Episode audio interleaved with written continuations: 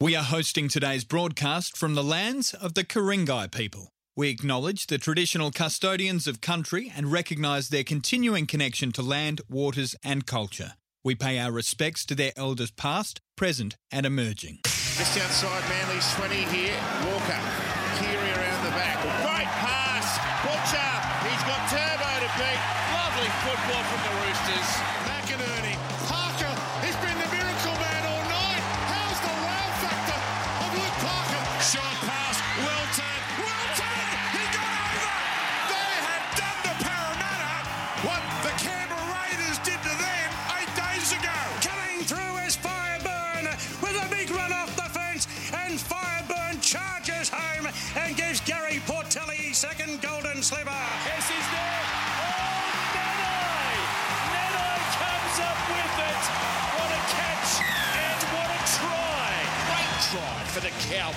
And now, overnight scores, expert comment, and controversy on the Big Sports Breakfast Weekend.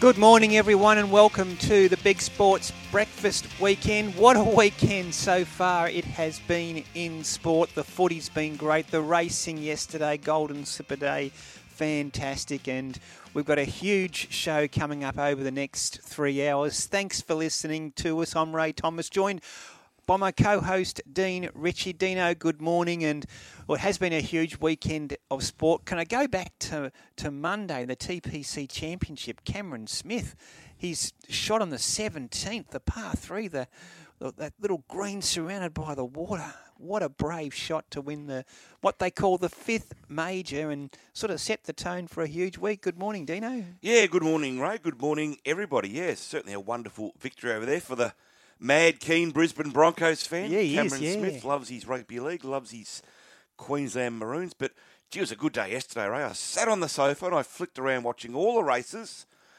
Uh, I watched all the rugby league. I got in a bit of the Women's World Cup from New Zealand. Good run chase. The yeah. Swans having a win over the Giants. So, big day for sport Mm. yesterday, Ray. I loved every second of it. Well, so far in the NRL round two, we'll go back to Thursday to Thursday night's game, and that was a cliffhanger, wasn't it, Dino? Storm 15, Rabbitohs 14 in Golden Point on Friday. The Panthers 20, Dragons 16 at Kogarah on, s- and then yesterday, oh, so also Friday night, the Roosters 26, the Seagulls 12. Sam Walker had a terrific game there for the Roosters in the seven jumper, and yesterday the Titans 20, Warriors 18.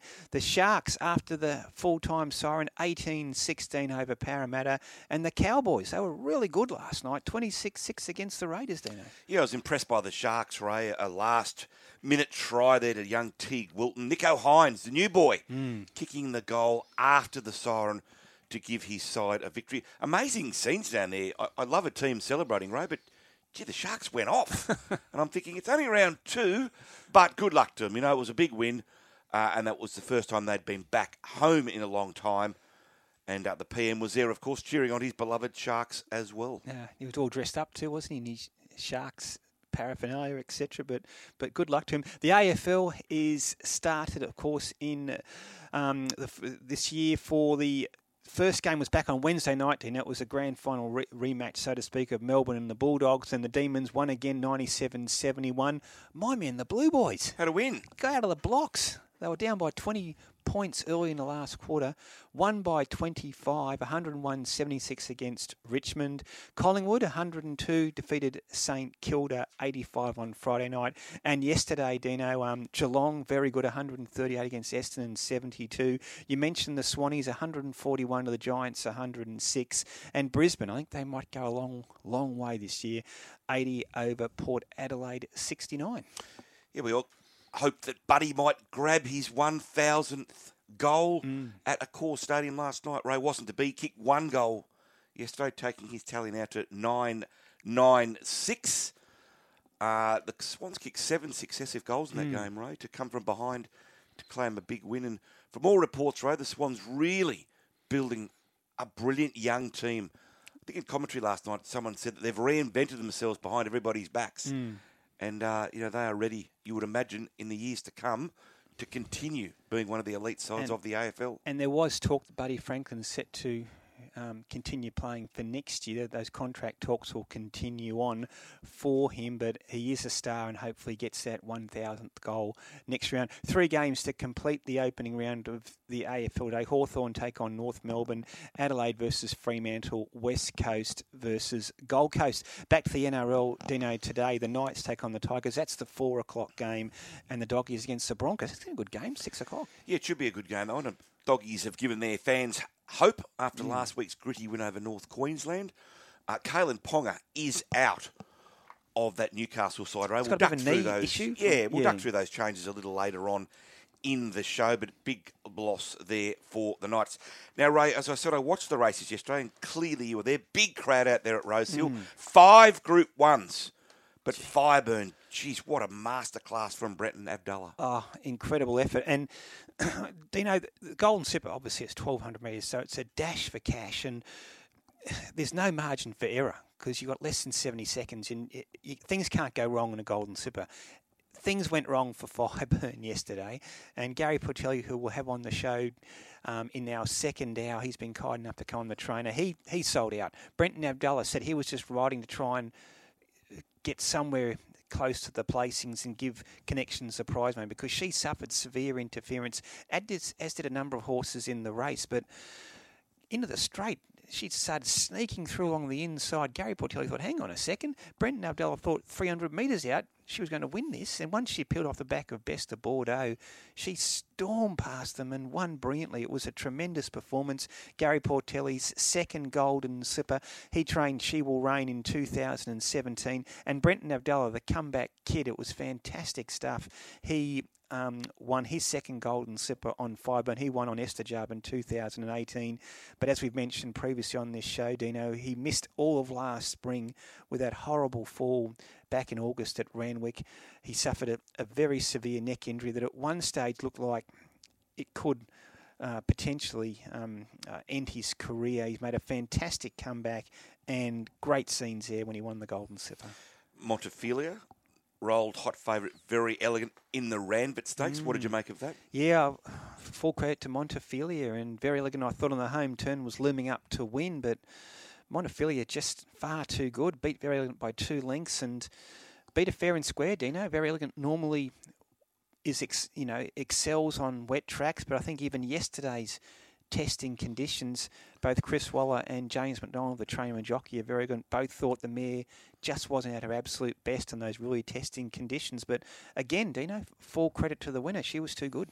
Now, Profondo went hard all the way, Ray, but Anamoe, brilliant. Seven lengths in the end. Dominant performance in the Rosehill Guineas. Yeah, oh, gee, it was good, Anamoe. And uh, Dino, you know, sometimes I, I can get carried away, you know.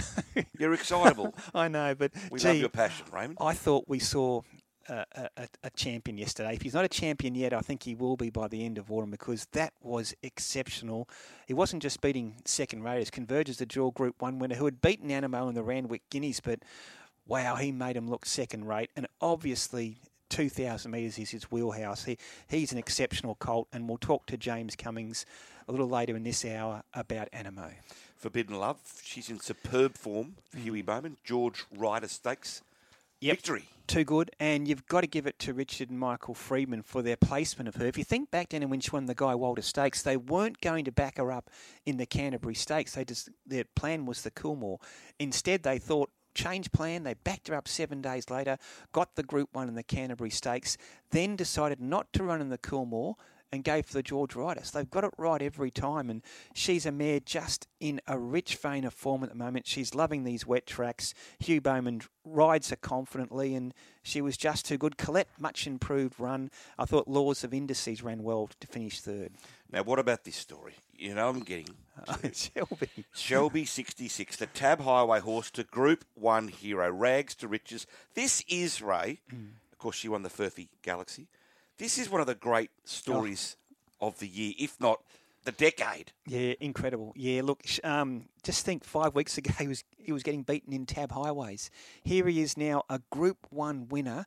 He's $101 into $26 for the Everest. In it. They're talking the Everest about Shelby. Do you believe that?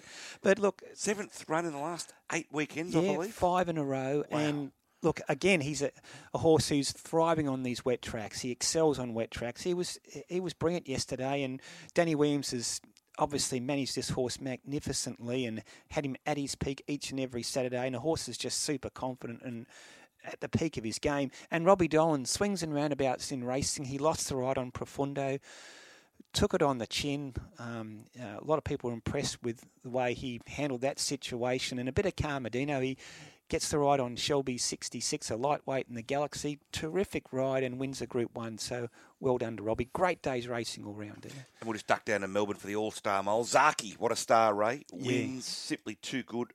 11th career victory. Yeah, he's a good horse, isn't he, Zaki? And well done, Annabelle Neesham. They targeted the All Star Mile second up. He was too good. What it does do, Dino, is sets up the Queen Elizabeth Stakes on April 9, which I think could turn out to be the race of the season because that's where Montefilia goes next. It's most likely Verry Elleegant will go there next.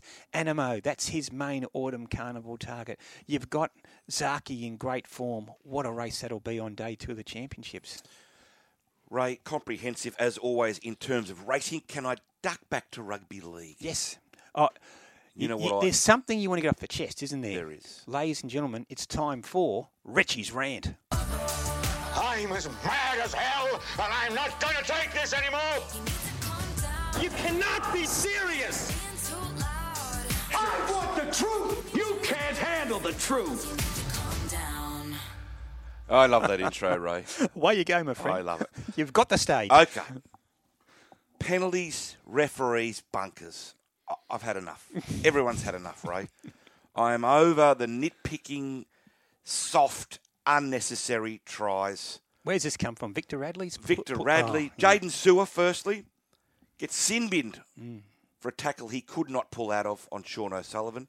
Saints versus Panthers. That cost the Dragons any chance. Agree with that. Victor Radley penalised for a nothing, a nudge in the back for mm. goodness sake. The Warriors, a try yesterday was pulled back.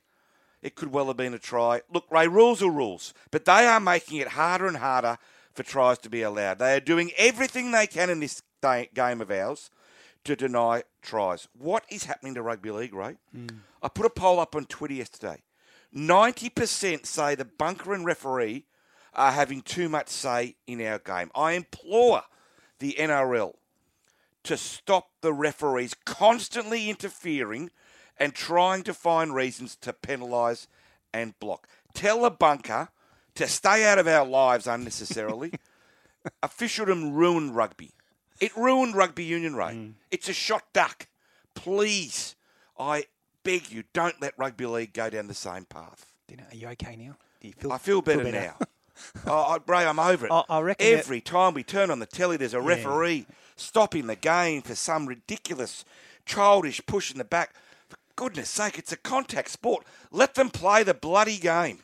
Dino, just calm down. You've had your rant. That's good, though. But I think a lot of people will be in agreement with you. So call us on 13 53 53, SMS 0419 767 272 if you agree with Dino that at times you just want. The best referee is the one you don't notice, Dino, isn't it? Correct. Same with the bunker.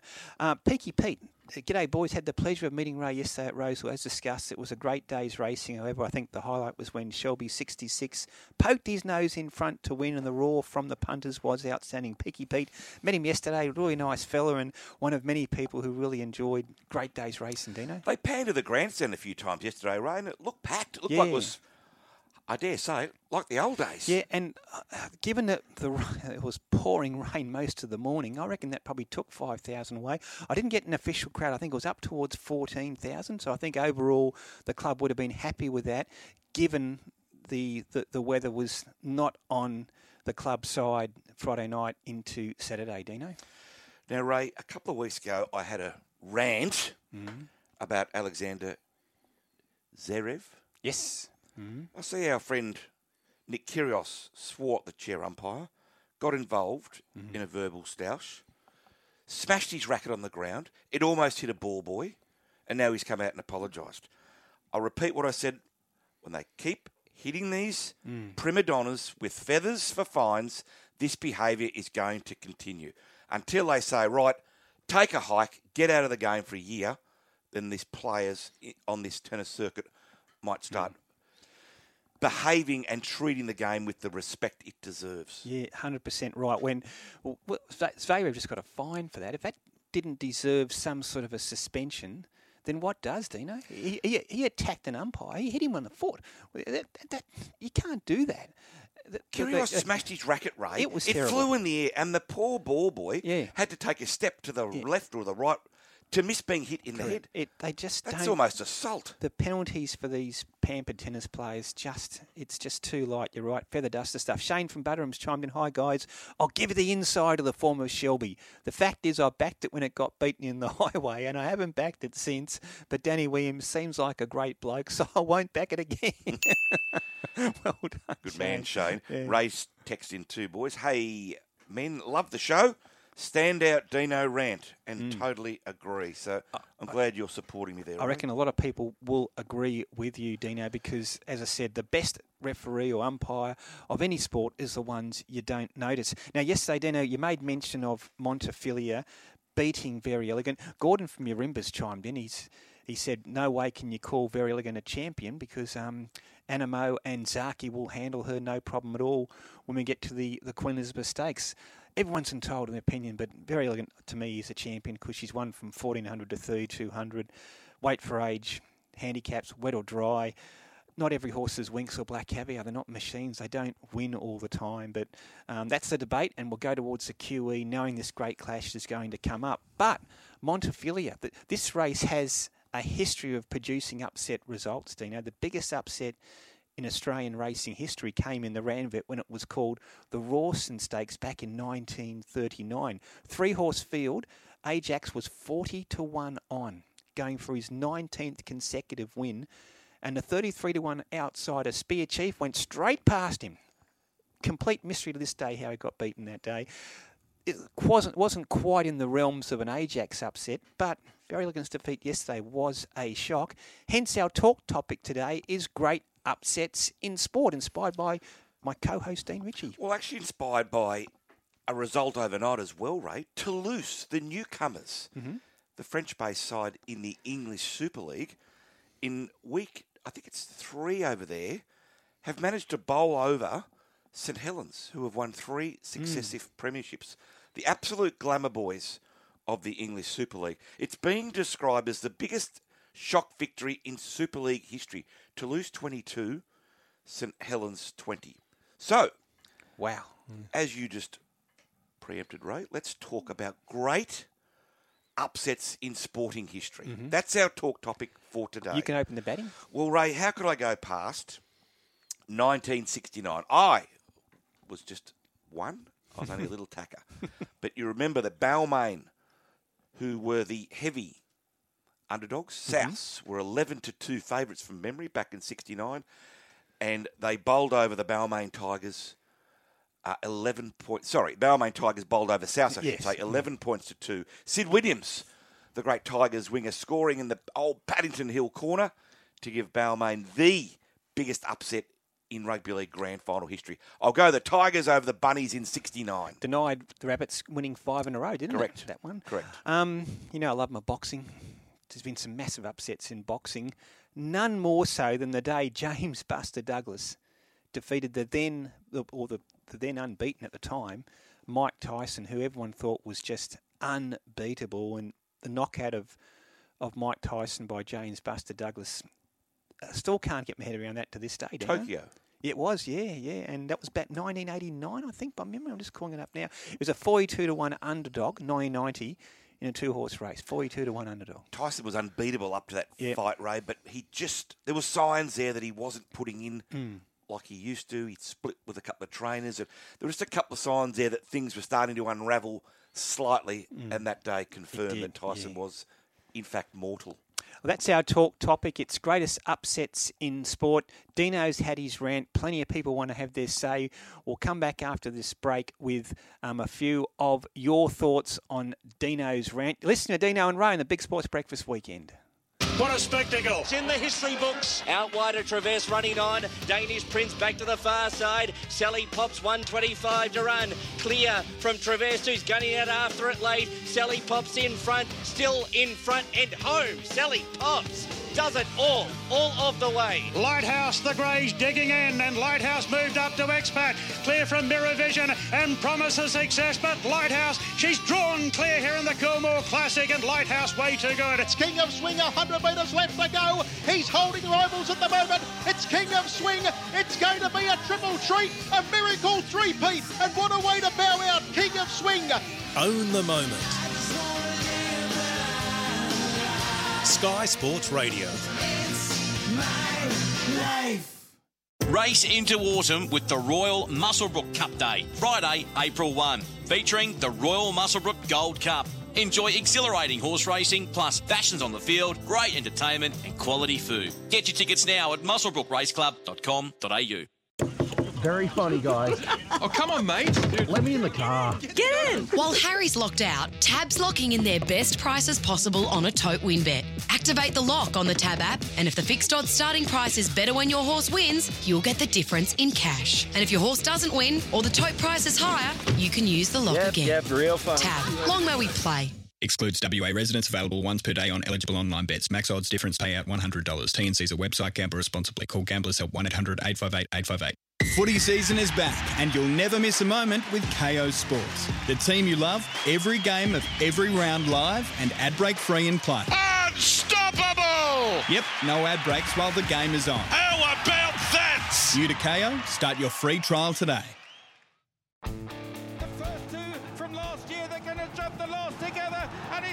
It's A Plus Tard who got away much quicker, and uh, A Plus Tard is storming up the hill, six, seven lengths clear in the hands of Rachel Blackmore. She won the champion hurdle on Tuesday, the Grand National last year, and now it's the Gold Cup. Uh, A Plus Tard, a runaway winner from Minella Indo in second place. On Sky Sports Radio and Radio Tab, this is the Big Sports Breakfast Weekend.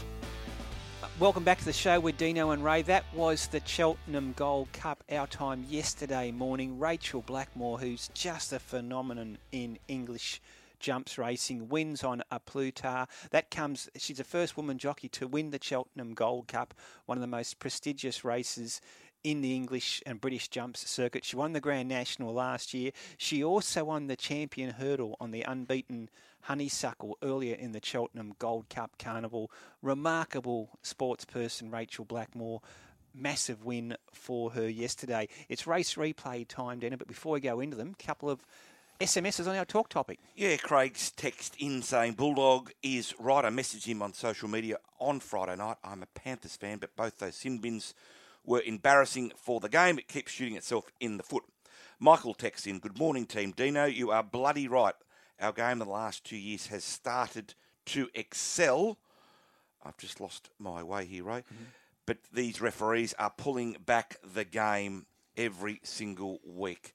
Uh, and here's another one, Rob from Goulburn. Hey, Dino, what about the rubbish penalties on Thursday night as well as the disallowed tries? So certainly the punters are getting fed up, Ray, with this ongoing debacle of the referees sticking their nose into our game. Do your job, but do it quietly and then rack off. Even even producer Steve's worried about you at the moment, Dino. Well, Stephen texts coming in- off a long run. Stephen texts in, totally agree with Richie's rant. Referees have killed rugby and are well in the process of doing the same with our great game. Uh, mate, you've got people talking. Also, our talk topic, you'll love this one, Dino, and I hope our listeners do. Gaza from Leumeah has chimed in. Morning, boys and Tanya. Mike, great upset in sport was when Western Division won the Amco Cup back in the 70s with TV Ted Ellery. Did, was it Penrith they played in the grand They did. final? That's right. Penrith were the chocolate soldiers in those Correct. days. And 1974, I think it was. That's right. Yeah, TV Ted Amco Ellery. Cup. It was fantastic. Mudgee Bronco also quickly, Ray. The biggest upset would have to be Stephen Bradbury Oh, at yes. the Winter Olympics. A million to one and got up. Okay. Smorgasbord of big time racing at Rose Hill yesterday. The first of the Group Ones was the Ranvet Stakes. Montefilia, too good for Verry Elleegant. Angel of Truth lays it down to Antona. Montefilia gets going, and a length and a half further back to Verry Elleegant. Montefilia races to the lead of the 350 by a length. On Verry Elleegant is drifting a bit, in a bit under pressure. Montefilia is going great guns. Is she going to cause the upset? Montefilia is fending off there, Verry Elleegant, and Montefilia draws clear here in the Ranvet for a fourth Group 1 victory, and she's claimed a big scalp today. Montefilia by a length and three quarters to Verry Elleegant. Six lengths to Angel of Truth. Yeah, she was just too good for very ele- elegant. Both mares likely to have a return clash in the Queen Elizabeth Stakes, and one of their horses they're likely to meet that day at Randwick on April 9 is an emerging champion. Rosehill Guineas, stand up and watch this horse. His name, Anamoe. As they come up to the home turn now, and it's Profondo and Anamoe toe for toe at the top of the straight. Profondo in front from Anamoe, two lengths to converge. Anamoe's getting serious now, and he said, "Ta-da to Profondo." Away goes Anamoe and the Rosehill Guineas. He's well clear. Converge is trying to run into second place. He probably will at the end, but this is the best of Anamoe today. A brilliant performance in the Rosehill Guineas, won it by seven lengths. Converge second, forgot you third. Not sure who got carried away more over Anamoe, Darren Flindell or Ray Thomas. no, he, he was very, very good. I love your excitement. Um, I love your enthusiasm. It's just great when you see something, you know you're watching something pretty special, and I think we did see that yesterday. And and we'll talk to James Cummings very shortly about a colt who is just a outstanding racehorse. On to the George Ryder Stakes, talking about outstanding racehorses. This mare's just in the world's best form, the George Ryder. Forbidden Love. Laws of Indices races to the lead. Forbidden Love's giving chase now. Collect goes back to the inside and down the outside. Banker's Choice. It's Forbidden Love tackling for the lead. Forbidden Love put the head in front. Banker's Choice is running on well the outside, but Forbidden Love's drawn a length and a half clear. Colette the inside. Laws of Indices fights on, but there's another one for Forbidden Love. She's in grand form and goes on to win the George Ryder by a length and a half. Colette. Laws of Indices has run a cracker third, followed then by. Yeah, she's just too good Forbidden Love, and she'll go on to the Doncaster Mile now, Dino, where she's got just 50 kilos, can't be penalised for her win yesterday, and the Freedman's trying to get Jamie Kah to ride Forbidden Love in the Doncaster. Onto the Golden Slipper. It was mayhem from the start, for Fireburn copped plenty of interference, but Fireburn was just too good. Best of Bordeaux swings in front by length on Dormier. Then came Sweet Ride from Lady Laguna. Coolangatta being called upon running on. Best of Bordeaux just in front of Dormier, but Coolangatta's giving chase. Best of Bordeaux bravely in the lead from Coolangatta. Coming through is Fireburn with a big run off the fence, and Fireburn charges home and gives Gary Portelli second golden slipper. Fireburn beat Best of Bordeaux and Coolangatta third. Oh, great call, Darren Flindell. He's he's picked up Fireburn bursting through there, Dino, and she was outstanding, beating Best of Bordeaux and Coolangatta. We'll talk to trainer Gary Portelli very shortly. Shortly on to the Galaxy, Dino's favourite horse, Shelby 66. Into the straight and it's in the Congo from in second position Malkovich big parade and then came further back to Isotope away game overpass looking for an inside run. Shelby 66 into the clear. It's in the Congo from big parade. Shelby 66 is coming after them. Shelby 66 goes after big parade in the Congo fighting on. Shelby 66 put the nose in front. Wow! From a highway horse to group 1 hero today Shelby 66 beat Big Parade and in the Congo, followed by Brooklyn Hustle. It's amazing, isn't it, Dino? From a highway horse to a Group 1 Galaxy. Good on Shelby 66, Danny Williams and Robbie Dolan. Flemington, the All Star Mile, talking of good horses. Annabelle Neesham, Star Zaki.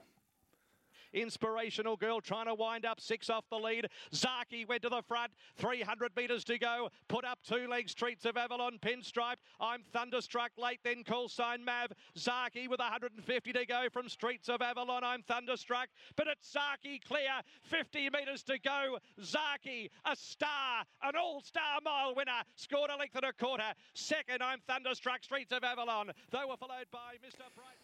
Yeah, and that's for Gordon from Urimba. We're always going to replay Zaki, and that sets up the Quinnesba Stakes on April 9. Dino, I think this could be the race of the season.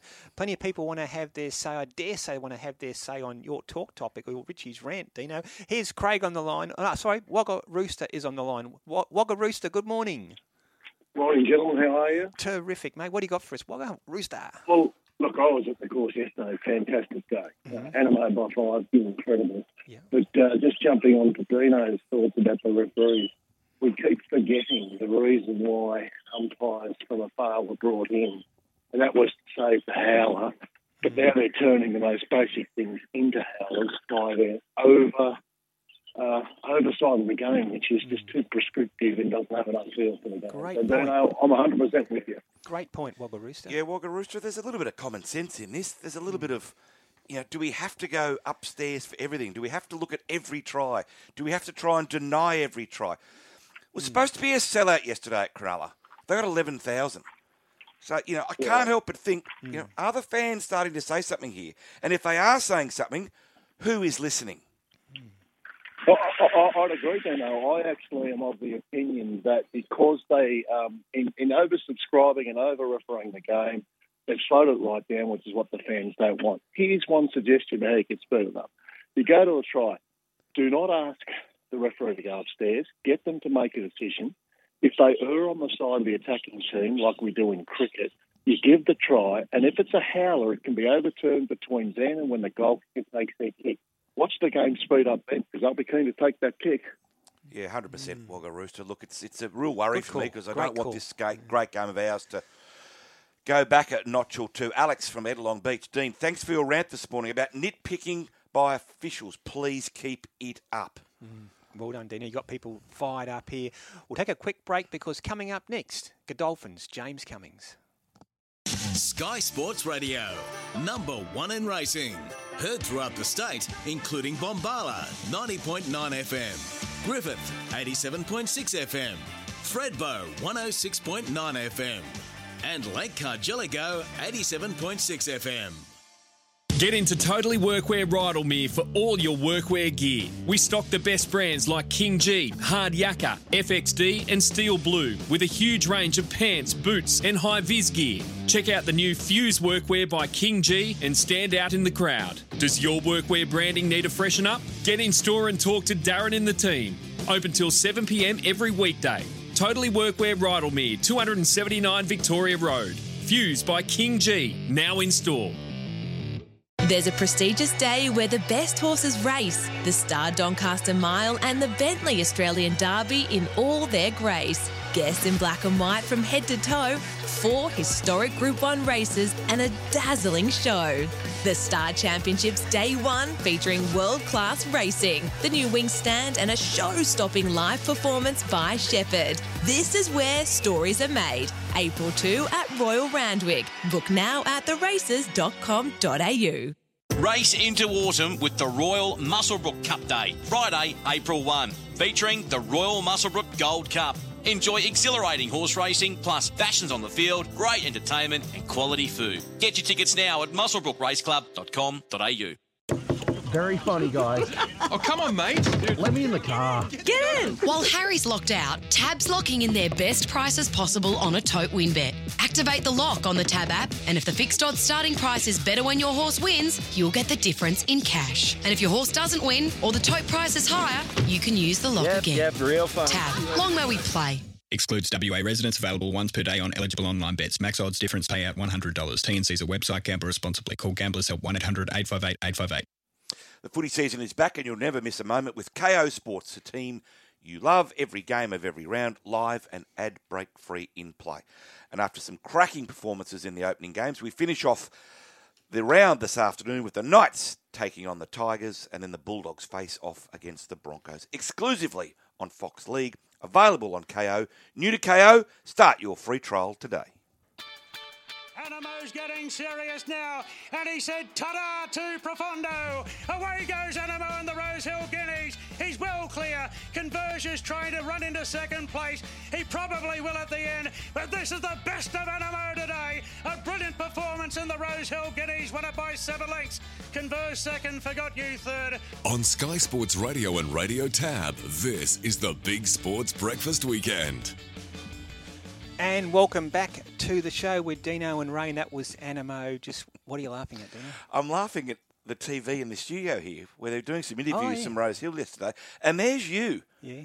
But your hair's all going in the wind. I don't know what's going to happen to it. Yeah, might need a haircut. It's not going to eh? fly off, is it? Might need a haircut. Fly. I think I need a haircut, Can you Dino. categorically say that's not a wig?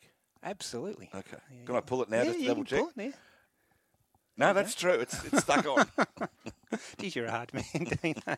Hey, Dino, I know I've sort of gone over a bit about Anamoe, but I do think we saw a really special performance yesterday. His trainer, James Cummings, has been good enough to join us bright and early on a Sunday morning. James, good morning. And I was telling Dino, sometimes you just see something in sport that takes your breath away, and Anamoe did yesterday. Good morning, James. Good morning, Ray. Good morning, Dino. Yes, it was something of a highlight, something of a highlight for our season so far. Seeing him let down and perform so strongly like that in the Rosehill Guineas, we haven't been uh, we haven't been uh, quite able just to see the absolute best of his potential yet. Uh, and uh, um, um, when when it when it comes to his perhaps when it comes to his autumn campaign and and yet we were able to see it yesterday, which was really satisfying for everybody to enjoy. Uh, it was something to enjoy. Here's a colt, James, that was placed in a blue diamond, placed in a golden slipper. Arguably could have won either or both. Um, won a size in the spring. He won a Caulfield Guineas. Was unlucky running second in a Golden Rose and second in a Cox Plate. Here he is in the autumn of his three-year-old season, winning a Rosehill Guineas at 2,000 metres. A colt as good as Anamoe, it's rare in modern day racing. Yeah, well, I agree. I mean, he's got uh, he's got you know because he's such a pure athlete, he's been capable of targeting all of those races and, and running well in all in all of them. And and and I suppose for that, we're very grateful that His Highness Sheikh Mohammed has a horse as good as this. That he can, he can that he can um, he can enjoy he can enjoy a horse that's got this sort of this sort of um, um, this potential range of, of targets, but you know, there's another thing that goes hand in hand with that, and that is that everybody that is just has needed to um, remain needed to remain measured and, and keep their keep keep their um, keep their sort of expectations um, from getting the better of them, and that's a difficult thing to do because the horse has been so close in these big group ones, and and so it's so, it's so easy to just rue the losses and not enjoy the wins. Um, but we stuck to the course, um, and we we um, continue to have faith in the horse himself. He's um, you know he's been telling us all preparation that this is the path that he needed to be set on, um, and in my to my eye, he's been racing like a he's been racing like a middle distance horse, just crying out crying out to get to this journey, uh, and yet.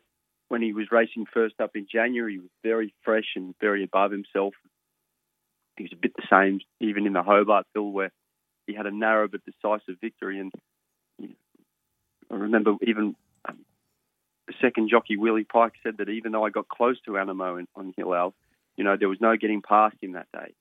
And all preparation he's been um, he's been promising that he's building up to this sort of level, and uh, and it's you know it's just it's just really satisfying for the whole team to see him get up to this level and perform so strongly in the Rosehill Guineas. Uh, James, if Anamoe stays in training for next season, is he the type of horse you could showcase on the world stage? Well, you know, he's the type of horse that we could set for an Everest or we could set him for a Cox Plate. And the, the, that, that, that's, the, that's the truth of it. And um, there wouldn't be too many horses around that fit that description. I mean, he's he's a he's a he's a remarkably well-bred horse, um, but but not many horses are capable of throwing to the best of their pedigrees at both you know both ends. So he's by Street Boss, who was a very very good six seven furlong horse who liked to sit off speed, and yet he's out of a um, he's out of a, a an Oaks winner. Um, admittedly, she she only got up to 2,000 metres, Anamato, um, but um, an Oaks winner nonetheless, and he's showing all the depth of that that pedigree um, when we step him out, and that's why he's been capable of winning a Merson Cooper and a Todman and placing second in a Golden Slipper. And as you said, Ray, third in a Diamond. I mean, that's remarkable. And then he, he's able to walk in the AJC Sires', and look like a Cox Plate horse. Yeah. And he just got touched off in a Cox Plate. Ten years ago, you wouldn't have bumped into an Irish horse in a Cox Plate. You know, travel halfway around the world to beat you. So, like, he would have beaten the best horse in the country, Verry Elleegant that, that afternoon. So he's a he's a he's a he's a really amazing horse. Would we would we um, use the opportunity to travel him around the world? Well, you know what, he's good enough to do it. And the other thing about travelling horse like like Anamoe is, in Australia, when you run into Group One, the stewards expect you um, for the integrity of the the day. They expect you to have your horses there about three hours before the race. That's a long time for a colt in the springtime or a colt, you know, just coming out of a breeding season, and and and that that can have an impact on a horse like him. But in Europe, you know, these horses are are able to get on course and race. I've been told something something a lot clo- lot closer to an hour than three hours, and that sort of thing does make a difference when you're managing the horses. But that's only a small point. Hmm. I just would imagine that no matter no matter what horses he was coming up against, I think that form that he brings from his three-year-old season would match would match up with any form around the world. Yeah, it's an exciting prospect if if that does come to pass. But what about the immediate future, James? Yesterday you took um, the media by surprise when obviously the Queen Elizabeth is the main target, April 9, but you suggested he may need another run prior, and you mentioned the Tancred and the Derby as possibilities. Overnight, have you given that much more thought, and will we see Anamoe again before April 9? Well, it's possible. Um, we we'll see how he is and how he comes out to work tomorrow. Um, I think he's ta- I think he's um, pulled up to my eyes immediately after the run. I mean, he cast a, a hind plate, but immediately after the run, he looked fantastic. He was it was such a it was such a soft victory for the horse that in fact he actually looked like he'd, he'd hardly been around, and he took the run really well. I mean, the horse is now full of confidence. He's he's, he's fully fit, and uh, and and you know he's he's he's really taking his racing beautifully at the moment. But um, whether he needs another one, well, it was, it was my first it was my first instinct, having appreciated how easy the race was for the horse, and and uh, and you've got to remember that he's now going into a very very tough weight for age weight for age race. I mean, he's likely to meet Verry Elleegant, who's, who's been toughing it out with Montefilia there in the Ranvet. Um, and there's no doubt they would have run more solidly throughout in their race, but I don't think they would have worried Anamoe if the pace had been a little more solid in the Rosehill Guineas. Uh, That certainly wouldn't have brought him undone. But you've also got to take on Zaaki, who's just beaten. Um, you know, he's just beaten a very, very deep weight for age field in the All Star Mile, and don't forget the Australian Cup winner who who who, who walked in Duais, my brother's horse, Yeah. um, the weekend before. I mean, that horse couldn't have looked any more impressive. And and there's and there's think it over behind it. All these horses, these are talking about top Some horses. race. here. So so it's not going to it's not going to look like um, anything less than the race of the carnival, the Queen Elizabeth, and he's going to need to be not just fully fit for it, but he's going to need to be very very tough to be overcoming those horses and overcoming the fact that only one three year old in the last 26 that have attempted the race have been able to get up and win it. Yeah, all very salient points. So watch this space, re Anamoe next start. Um, Emanate was very good yesterday, beautifully bred and dominant winner of the da- of the birthday card. Yeah, that, I mean that was just a huge result.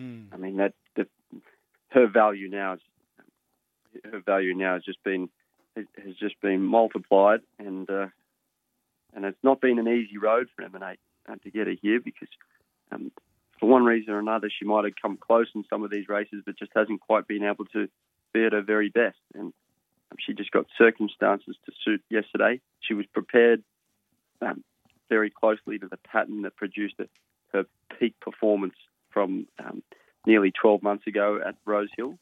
Um, and and she, uh, you know, we had that feeling that she was right in that headspace and was um, and was sort of able to able to capitalise on that, which is excellent. She's um, you know, to talk a little bit about her pedigree. I mean, she's out of a she's out of a super mare by the name of Guelph, who would you multiple Group One winner you would remember Ray, and uh, and you know, and she's a and she's a great physical, great type. She's going to throw beautiful stock, and uh, and they're the uh, they're the sorts of um, you know they're the sorts of pedigrees that we're lucky enough to look forward to every time we um, we receive uh, you know an, an, another crop of young horses come through the stable gate, wondering where the next Anamoe might be coming from. Yeah.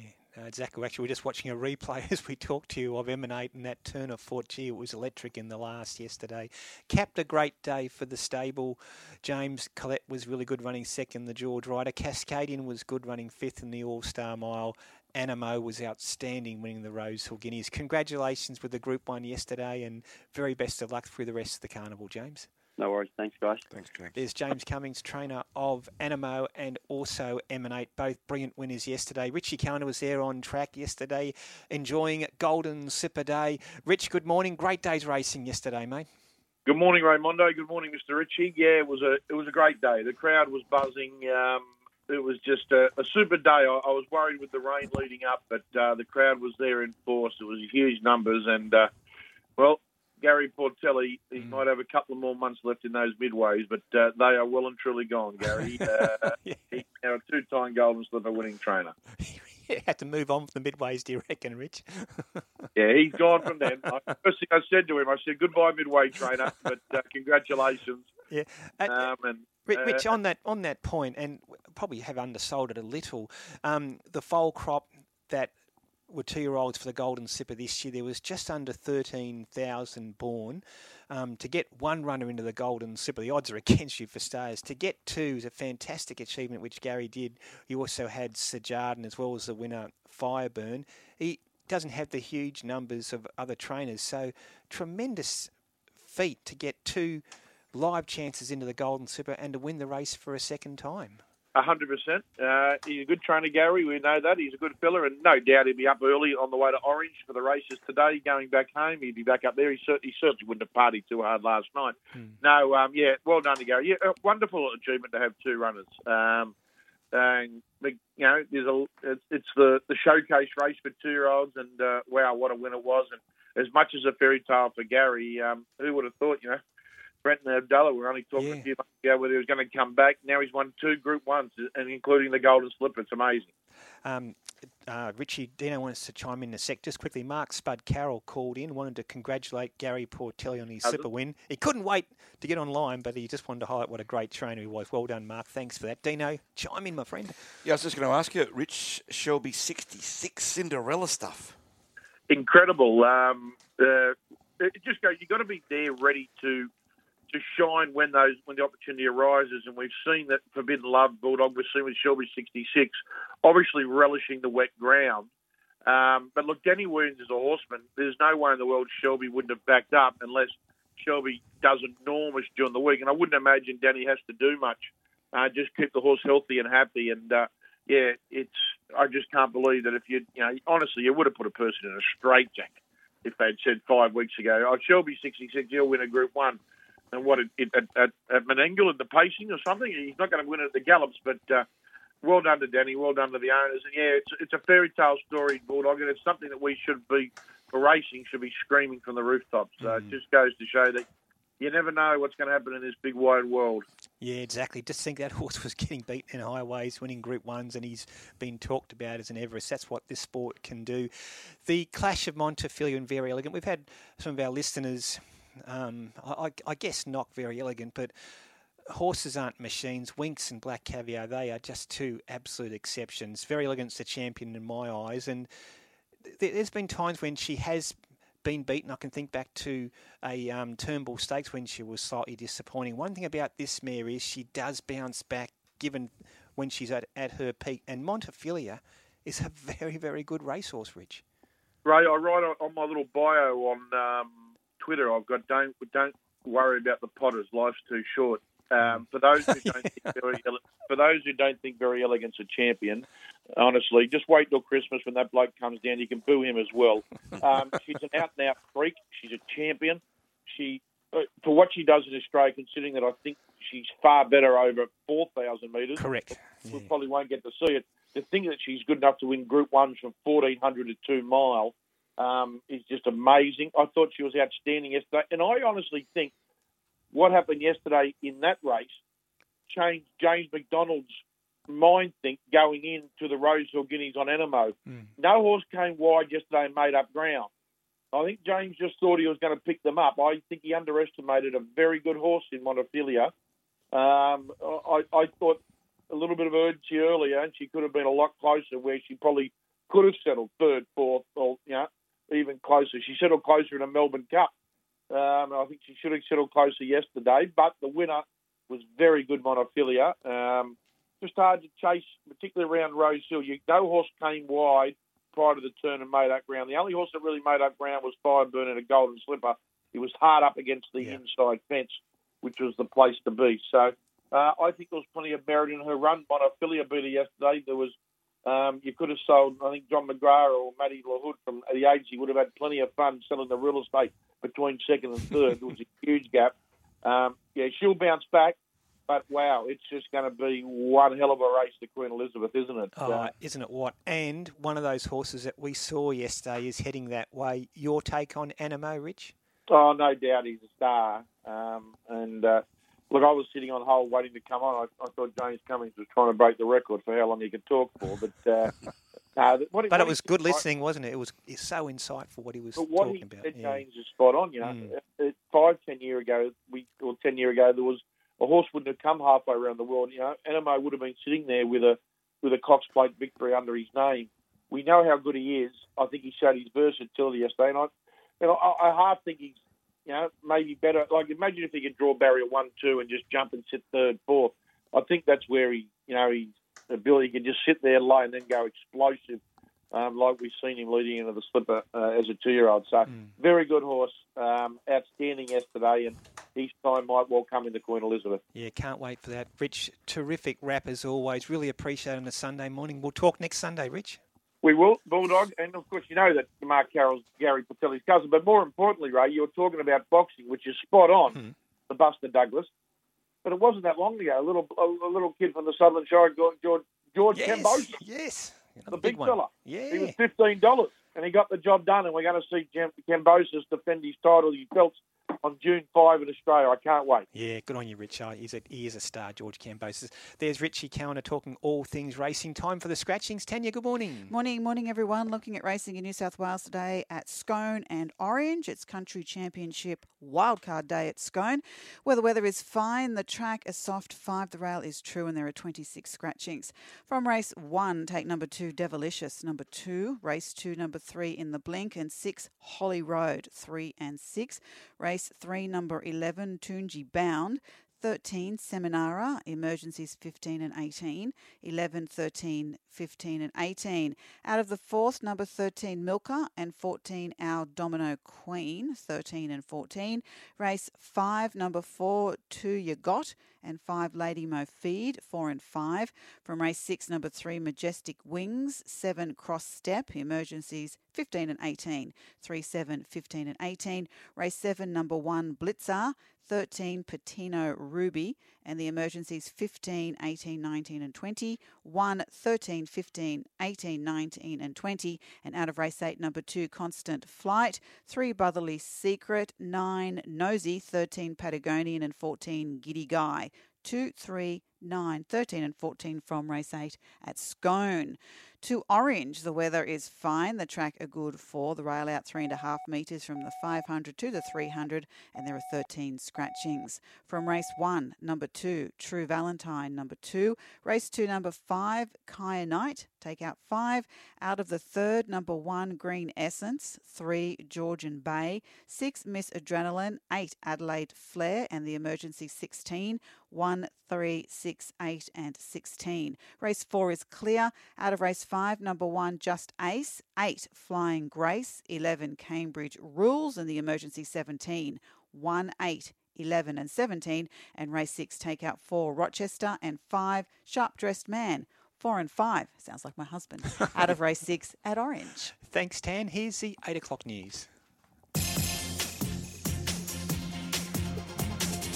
Hello, I'm Sarah Warmby. South Australian Labor leader Peter Malinauskas is declaring victory in the state's election. Outgoing Premier Stephen Marshall becoming the first state leader to be defeated since the start of the COVID pandemic. He says despite the loss, he's proud of his achievements. Thank you for your support. I think we have immeasurably uh, changed South Australia. We've put it on a new trajectory uh, going forward. Uh, it is a very positive trajectory. And I've got to say, I've never felt more positive, more positive about the future of this state than I do at the moment. Peter Malinauskas says the win is just the beginning. Naturally, people of South Australian Labor are right to feel satisfied tonight. But, but, true satisfaction for us comes in realising our ambition our ideal of delivering a fairer, better society and more opportunity for those who need it most. He used his victory speech to commit to a state based Indigenous voice. For the first time in the state's history, the Aboriginal Affairs portfolio will be held by an Indigenous person. Street fighting is continuing in the Ukrainian port city of Mariupol as Russian forces try to take control. It's hampered efforts to rescue hundreds of people trapped in the basement of a bombed theatre. With more, the BBC's Jonah Fisher. For more than two weeks, the port city, which is home to several hundred thousand people, has resisted. Russia's response has been to surround it and to try to destroy it. Local officials say more than 2,000 people have died and 90% of the buildings have been damaged in some way. Across Ukraine, the Russian advance on the ground has stalled. Their tactic now appears to be to shell cities like Mariupol into submission. The federal government is being asked to split the cost of a $771 million flood recovery package with the Queensland government. 741 million will go towards retrofitting, house raising, or buying back homes at high risk from future floods. The Western Australian Government is expanding its rollout of free rapid antigen tests. Erin Harwood reports. Sports fans will get the chance to pick up a free testing kit during this weekend's Wildcats game at RAC Arena, as well as the West Coast Eagles match at Optus Stadium. It's part of a bid to ensure West Australians are COVID ready, with the peak of Omicron infections tipped to be just days away.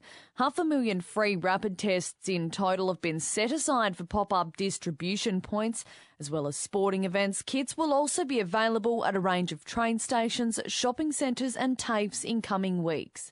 People won't need to register in order to pick up the freebies. A full list of locations is available on the state government's website. And cricketing, entertainment, and business royalty will join friends and family of Shane Warne to farewell the sporting great.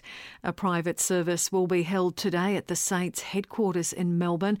Warnie's public send off will be held at the MCG on the 30th of March. Tickets to that are expected to be released by midweek. This is Air News. A conversion after the siren from Nicho Hynes has given Cronulla an 18 to 16 win over Parramatta in their NRL clash at Shark Park. No such close calls in Townsville, where North Queensland thrashed Canberra 26 to 6. Cowboys coach Todd Payten says it was good to get the win after last weekend's loss. We were all pretty gutted last week, and I was pretty angry, but you know we didn't panic, and I just give credit to the lads. They were terrific through the week. The Gold Coast held on 20 to 18 against the Warriors. There were two games in the NBL yesterday. Leonie Kay has the details. For about the first 15 minutes, the Tasmania Jack Jumpers had the measure of the Illawarra Hawks again, but with Antonius Cleveland delivering for the Hawks, he helped his team dominate the rest of the way for a crucial 91 to 65 win in Launceston. In the other game, the Sydney Kings have strengthened their playoff push with an eighth straight win, but it was a victory that went down to the wire, 91 to 89 against the Southeast Melbourne Phoenix in Melbourne. With both teams desperate to hold on to a spot inside the top four, it was a fascinating contest with the Kings arriving in Melbourne having won seven straight, while the Phoenix had lost their past three. Leonie Kay, Air Sport. And in the AFL, Brisbane celebrating an 80 to 69 win over Port Adelaide. The Swans beat the Giants 112 to 92. The Cats thrashed the Bombers 138 to 72. Australian Independent Radio News. Wherever you are in New South Wales, Sky Sports Radio's there too. On Braidwood, 87.6 FM, Moruya, 98.5 FM, Parkes, 99.9 FM, and Jindabyne, 102.7 FM. There's a place where tradition and style reign supreme to thrill your guests and leave you wanting more. There's a place promising experiences you'll never forget, where celebration lives trackside. There's a place in autumn that you cannot miss. The Commercial Club Albury Gold Cup Carnival, March 24 and 25. Hospitality and general admission tickets on sale now at alburyracing.com.au. G'day, it's Sean Garlick here from Garlo's Pies. People often ask me, how did a footballer go from sticking his head into a scrum to making pies? Well, it goes back to when we were just so sick of getting pies that all it was was pastry and no meat. So I teamed up with my brother Nathan and we created a pie which is deliciously flaky pastry on top, a bottom which is rolled extra thin, and filling which is just bursting with flavour. You can find us in Coles and Woolworths, but only in the chilled meals section. If you can't see us, grab the manager and say, where are the Garlo's Pies? Because at Garlo's Pies, we're thin on pastry, we're big on meat. On Sky Sports Radio, the traffic report. Are you looking for security and a sense of community? Enjoy the confidence that comes from belonging at a uniting retirement village. Search Uniting Retirement Living today. In Mount Tomah, a landslip affecting Bell's Line of Road at Old Bell's Line of Road in both directions. There's been a crash in Kemps Creek, Elizabeth Drive at Mamre Road. That's affecting all comers. And roadwork in Luddenham has closed Adams Road between the Northern Road and Anton Road. Need some space? Here's the place. Visit storageking.com.au to find out how Storage King can declutter your life. Storage King, the kings of storage, moving, and more. I'm Tim Govers, number one in racing on Sky Sports Radio. On the Big Sports Breakfast, interstate weather. Sydney today, partly cloudy, 25. No rain, Dino. Thankfully. Melbourne, partly cloudy and 24. Brisbane, mostly sunny day for Brisbane, heading for a top of 29 degrees. Perth, a shower too, possible storm later, and a top of 29 in Perth. Adelaide, mostly sunny and 31 degrees. Hobart, late drizzle, 23. Darwin, a possible shower, heading for a top of 34. And a warm one for the nation's capital. In Canberra, mostly sunny and 27. Just outside Manly's 20 here. Walker. Keary around the back. Great pass. Butcher. He's got Turbo to beat. Lovely football from the Roosters.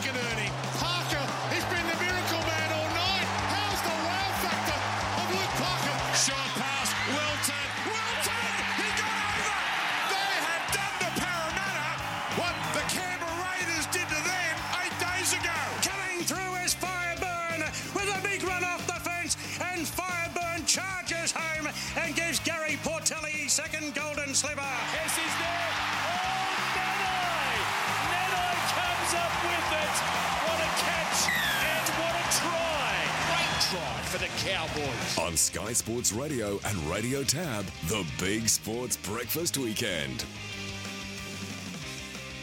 And welcome back to the show with Dino and Ray, and welcome also to our Queensland listeners for the first time, and plenty to talk about in all things sport. Just quickly, Dino, massive day at Scone today. I just didn't have a chance to give our tips there just before the 8 o'clock news, but at Scone, race 5, number 3, Water Dove looks very hard to beat. Race 8, number 6, Primal Scream. And in the wild card, this is the last chance to get into the country championship final. Race 7, I thought number 4, Banju, very hard to beat. In Orange today, race 2, number 4, Sizzle Chic, trained by Gary Portelli, the Golden Slipper winning trainer. We'll have him on very shortly. And race four, number four, Soloist as well, should be hard to beat.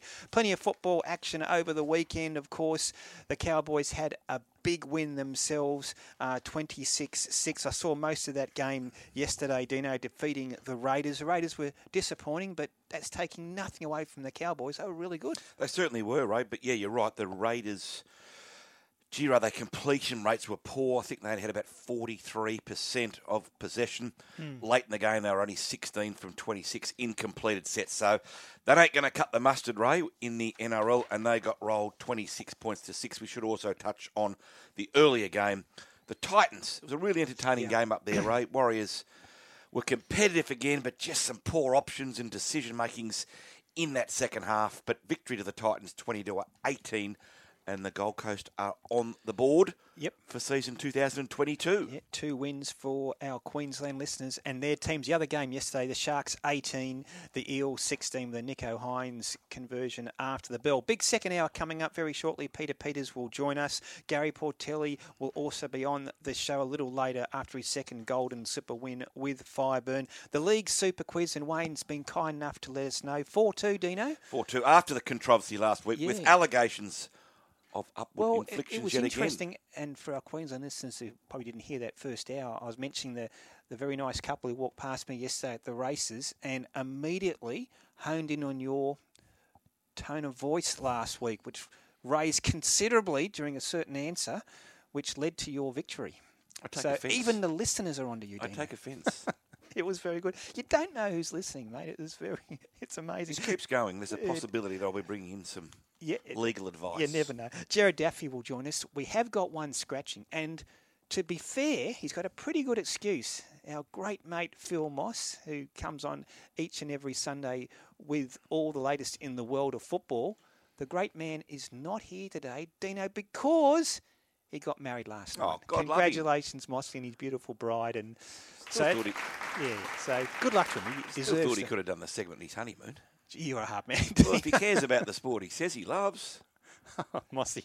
Enjoy your honeymoon, mate. We'll try and give some updates and all the scores. But um, no, good on him. A great bloke, Phil, and I think his wife's name's Penny. I hope I got that right. But either either, congratulations to the couple, and um, hope it's a first day of a long and happy life together, Dina. I'll just grab two quick text messages here before we get to Zorba. Mm-hmm. Ray about our talk topic, great upsets. And Stu texts in Prince of Penzance, the greatest upset in Yes. sport, $101, Mm. which was certainly one to remember. And Milkman Yass chimes in with the 1988 Seoul Olympics, Duncan Armstrong beating America's great Matt Biondi That's in world right, record yeah. time in the 200 freestyle. Now, did I see you having breakfast with our next guest, Peter Peters, up on the Central Coast during the week? I took my darling mother and brother up to Terrigal. We stayed up there at the beautiful Star of the Sea, Ray. I tell you what, Terra- I've heard it's nice. if you want to go Yeah. on a weekend away or a little holiday, Star of the Sea is amazing. Is it on the, the water? Right on the water. Bob the Boss. Okay. Big Bobby Lloyd. Used to be heavily involved in junior rugby league with Australian schoolboys. He'll look Okay. after you. Bob the Boss is a good man. So I go down the road and meet Zorba at the Surf Life Saving Mm-hmm. I hope Club. you shouted breakfast for Zorb. Well, he didn't move, so I had to. but they all still love him. They all come up. Hey, Zorba. G'day, Pete. What about Manly? They still love the king. That's why he's on our show. Peter Peters, good morning.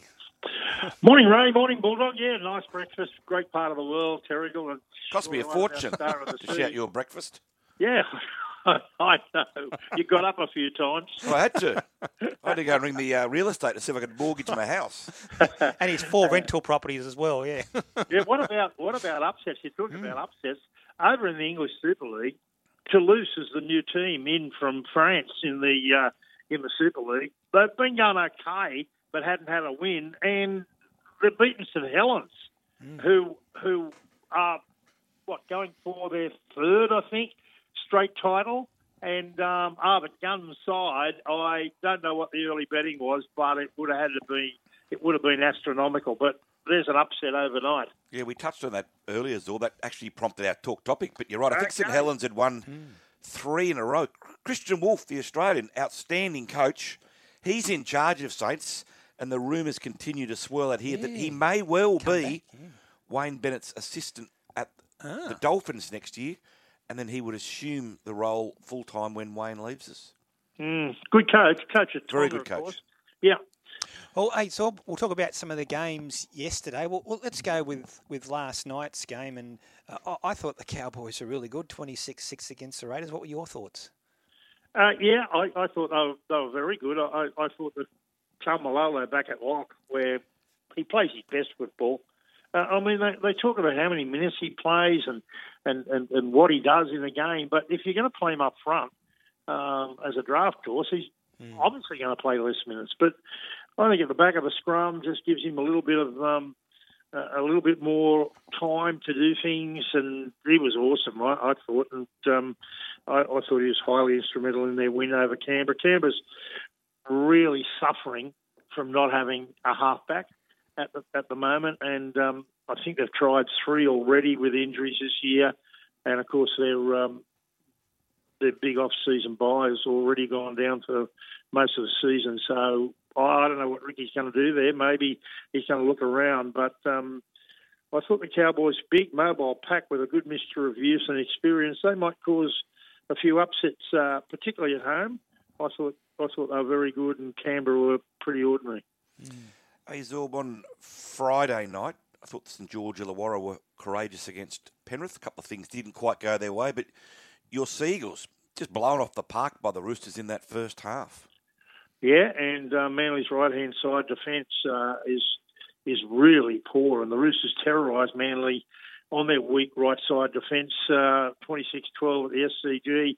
Manly none from two. It's probably time Coach Des has looked at several key positions in his side, and and Lachlan Croker is, a, is he tries hard, and, and he's he's a good goer, but he doesn't have that zip out of dummy half. Although he tried to run a little bit more last uh, Friday night because of recent criticism uh, of his play, but I think it's one of several key positions that Manly need to look at, and. Uh, Dev's a great mate, but he's got to stop playing favourites with a couple of spots. The centres are just average, and um, and I think well, other sides know it, and first two games have really opened up those uh, deficiencies in Manly that, that they need to uh, need to fix. He went to youth last year and it fixed it. Uh, maybe he's got to go there again, guys. I just want to talk about an amazing week and what rugby league really means uh, to a lot of people, particularly myself. Um, it was an amazing week where a prime minister, an ex-prime minister, and teammates from 50 years ago hit home to me what rugby league really means. And last night's uh, Fox Leagues coverage uh, zoomed in on the Prime Minister Scott Morrison at PointsBet Stadium when his beloved Sharks scored a thrilling 18-16 win on the bell against Parramatta. Great game.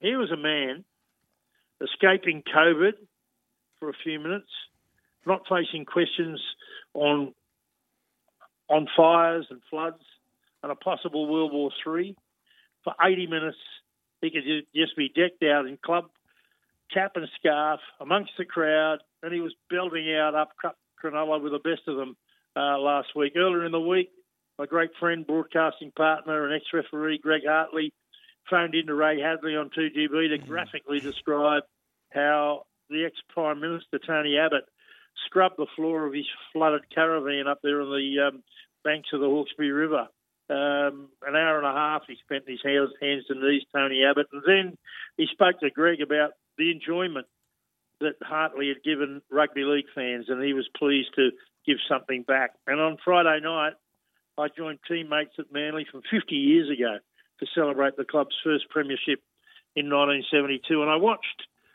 daughters come to represent their dads. Uh, the club's first Premiership skipper Fred Jones, who died last year. He, both his daughters were there and loved uh, mixing with Freddie's old teammates. 5'8 Ian Martin, struggling with dementia, um, attended with his wife Julie and family members who drove him down from the North Coast, hoping that talking to his ex teammates might give him some joy. The club's godfather, Ken Arthurson, at 92, came down from the Gold Coast to attend, and after dinner, we watched the Seagulls versus the Roosters, and I can tell you, I'm glad I had my um, lobster mornay before that. it, but it didn't spoil the night, mm. and, and, and it just hit home to me how lucky I am that I've been involved in this great game for so long, and I've got so many friends and and and and, and t- great times out of it. And you've got to take the ups with the downs, but just hit home to me this week what a what a great game we've got. Yes, well said, Zorb. Yeah. Zorb, uh, I lost yep. the I lost the plot before, and I started ranting about referees. Did you hear his rant, Zorb? I did. Mm. Oh, just nitpicking, Zorb. I'm just over it. Every time I look at television, there's a referee calling time off over the most minuscule thing. Am I out of order, Zorba? Am I wrong? Or are the fans, have they had a gutful of this, and are they going to start to turn off and turn away from our game?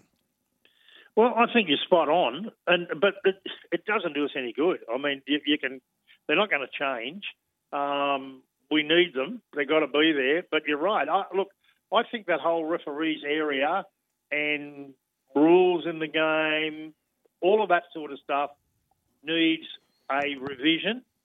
And it all comes back to, you know, a certain department in the NRL, which seems to be uh, untouchable. And I think it, it it's something for uh, the boss, Peter V'landys, to look at. Mm. The, the best referee or umpires, etc., Zorba, the ones you don't notice. Yeah, exactly. But we seem to be noticing um, uh, a, a, few of them in, in, in rugby league at the moment, and some of the some of the bunker decisions are mm. Mystifying me as well. Mad. Yeah. Hey, Zob, can I, can I take you back to Thursday night's game? And I'm really interested on your take on South Sydney. We have a lot of listeners who are South Sydney supporters, and for 65... There's a lot of listeners that are spewing at the moment yeah, well, South Sydney. Yeah, I mean, and I was going to ask you to get to that. Yeah, 15-14 Storm won that game. Already, we have a game that Adam Reynolds would have had in his pocket. Mm. Storm 15, South 14, none from three for Latrell Mitchell in the goal kicking department, and Adam Reynolds would have got them. Well, he would have got two out of the three, uh, which is poor for him. Um, I still don't know why he wasn't re-signed. I, uh, I, I, I South Baffling. stop Baffling. me everywhere, and they don't know. And South are touted as having fantastic administrators. They're so good off the field. That's a lot of BS. I mean, they still can't. They they give reasons why Adam Reynolds wasn't re-signed, but they don't make sense. It is a funny one, isn't it, Zorb? I think South fans are still scratching their head when you look back, even at the Wayne Bennett situation. You've sort of got your coach and your captain who led your team through to a grand final and could quite easily have won that game, lost by two points, and yet both aren't there the hmm. following year. It's extraordinary. It is extraordinary, and as I said, they they get touted as being, you know, super professional, and, and, and we admire what they've done from when they were out of the league to come back the way they have. Uh, but you know, they're, they're still not immune from constructive criticism, and, and the real reason Adam Reynolds has gone still hasn't been told. Mm. I don't know. They don't have replacements for him. It's bizarre. You know, the kids they've got um, are good young players, but they're not ready, I don't think, for NRL yet. And whoever made that decision um, should hang his or her head in shame. Yeah, they miss Reynolds. They miss Gagai too. Gee, he's Yeah, they do. Good player, Gagai. Yeah. Hey, hey Zorb, um, before I get your tips, though, did you happen to uh, catch any of the NRLW yesterday in the, the Broncos losing their first game since 2019 to the Gold Coast? Yeah, that's an upset of immense proportions. It's I our love- themes, uh, I Dino, love the upsets. women's football, rugby Yeah. league. It's great. Isn't the standard great? The skill level's It terrific. is, but but the Broncos um, uh, are just a, a cut above, and for the Titans, first year in, uh, to Hmm. beat them was a tremendous result. I um, couldn't believe it. I thought I thought that Sharks game uh, last night against Parramatta was outstanding, and um, uh, they deserved to win. They they they they scored four tries to two. I thought um, Mitchell Moses had a great game. What a marvellous try he scored. Um, love that game. Love the atmosphere. Only just about twelve thousand there, but it was um, it was it sounded like double that. And first game back in the Shire since 2019. Um, terrific game of football. Loved it. It's all about talk topic. Great upsets based around in Toulouse. on sport, yeah. yeah, great upsets in sport based around Toulouse bowling over St Helens. I threw up Balmain winning the 69 grand final as the Mm. greatest upset in league history. Yeah, and remember Ray, it well. Yeah, Ray's thrown up Mike Tyson being beaten by James Buster Douglas in Tokyo. Have you got one for us, putting you on the spot? Uh, not on the spot. It's easy for me. Italy beating England one week prior to the World Cup in a full hit out at Salford, and they were given 54 and a half point start. And I understand the Italian side cleaned up. they had a bet, did they? Were you involved in this? Uh, well, I was. I was media manager, and I looked on with admiration. I love it. Hey, Zorb, um, two games to complete round two. They're on today. We've got the. Uh, uh, Bull, oh, the four o'clock game, sorry, Knights versus Tigers. Head to head, dollar sixty-five. The Knights, two twenty-five. The Tigers into the Bulldogs and Brisbane. It's Six o'clock game. Head to head, two thirty Bulldogs, a dollar sixty-two. The Broncos. Yeah, um, I think the Bulldogs can win this one against the Broncos. I, for some reason, in the last few years, the Broncos don't travel well. I, I, I don't know what happens to them. I think they see the bright lights, big city of, of Sydney, and, and it all all too much of them. Of course, we Re- Reynolds is playing. were- Zorb. Reynolds is playing. yeah, I know he is, and uh, but but I think the Bulldogs will get a lot out of that that first up win last week, and um, I'm going to tip them for the first time in a long time, um, and I'll be interested to see how Tavita Pangai Jr. goes up against the Broncos and Payne Haas. It's going to be a fiery confrontation. I understand there's no love lost with him leaving the Broncos, and there's no love lost between him and some of the Broncos forward. So that could be an interesting uh, watch in that game. I'm going to go for the upset Bulldogs to win, and no Ponga, ooh, hard uh, against the West Tigers. I just can't tip the West Tigers. I mean, they promise a lot and deliver nothing. Um, right, so Tex Hoy in for uh, Kalyn Ponga and Alex Twal in for James Tamou, who I think has been struggling since he's left Penrith to show anywhere near the form that he showed as a cowboy and early in his career at Penrith. So my my wins today are to uh, to the home teams, Newcastle and the Bulldogs and Penrith. Your team, Ray. Um, a lot of injuries there now. I- I've tallied up about six: Cleary, Leota, James Fisher Harris, Brian To'o with his knee, and Scott Sorensen with his wrist Yep. at the moment. So they um, they might have some interesting games ahead. Yeah, scrappy game against the Dragons, 2016. They got out of jail, I think, there on Friday night. Hey, Zorb, terrific as always. Appreciate your thoughts on a Sunday morning. Okay, Ray and the Bulldog have a good one. Yep, Thanks, There's Zorb. Peter Peters, and uh, that's why we have him on the show. He's always got an opinion. Peter's on the line. He wants to comment on Richie's rant, I reckon. Good morning, Peter. Hi, guys. How are you, mate? What do, what do you got Good. for us, Pete? I, Dean, I agree with what you say, but I mean, I think it all comes back to guys at the top like Abda or whatever his name is. Like before Christmas, when that thing with the white powder was brought up, it was sort of, oh, we're going to have an investigation, and, and they both got hit with a Faber duster. You know, they're they were both playing again. It's like they, you know, they don't want to make the hard decisions. What, what do you think, Dino? I suppose you look at every case on its merits, Yeah. don't you? And, and the evidence that is given, and then make a determination. Yeah, look, Peter V'landys and Andrew Abdo are doing a stellar job. There's Yeah. no doubt about that. There's obviously areas in all professional sports that could be improved and could be bettered. I just think we're in, in that situation at the moment where, you know, the guys at the top are doing a good job, Mm. but we can never be, you know, st- stand still in rugby league. We can't be stagnant. We've got to keep improving the game, and this is, in my opinion, a topic that really gets to the core of the fans. They Mm. want to see the game flow, and they don't want it to become rugby union. Reckon- And that's the key in this. Yeah, I think you're spot on. I reckon this man will have an opinion. Adrian from the line. Adrian, good morning. Yeah, g'day, guys. Look, the thing about uh, officiating, over officiating, I want to tie it back to when they when they introduced the two, two referee system. Before it even came, they even did that, I said this is going to be a disaster.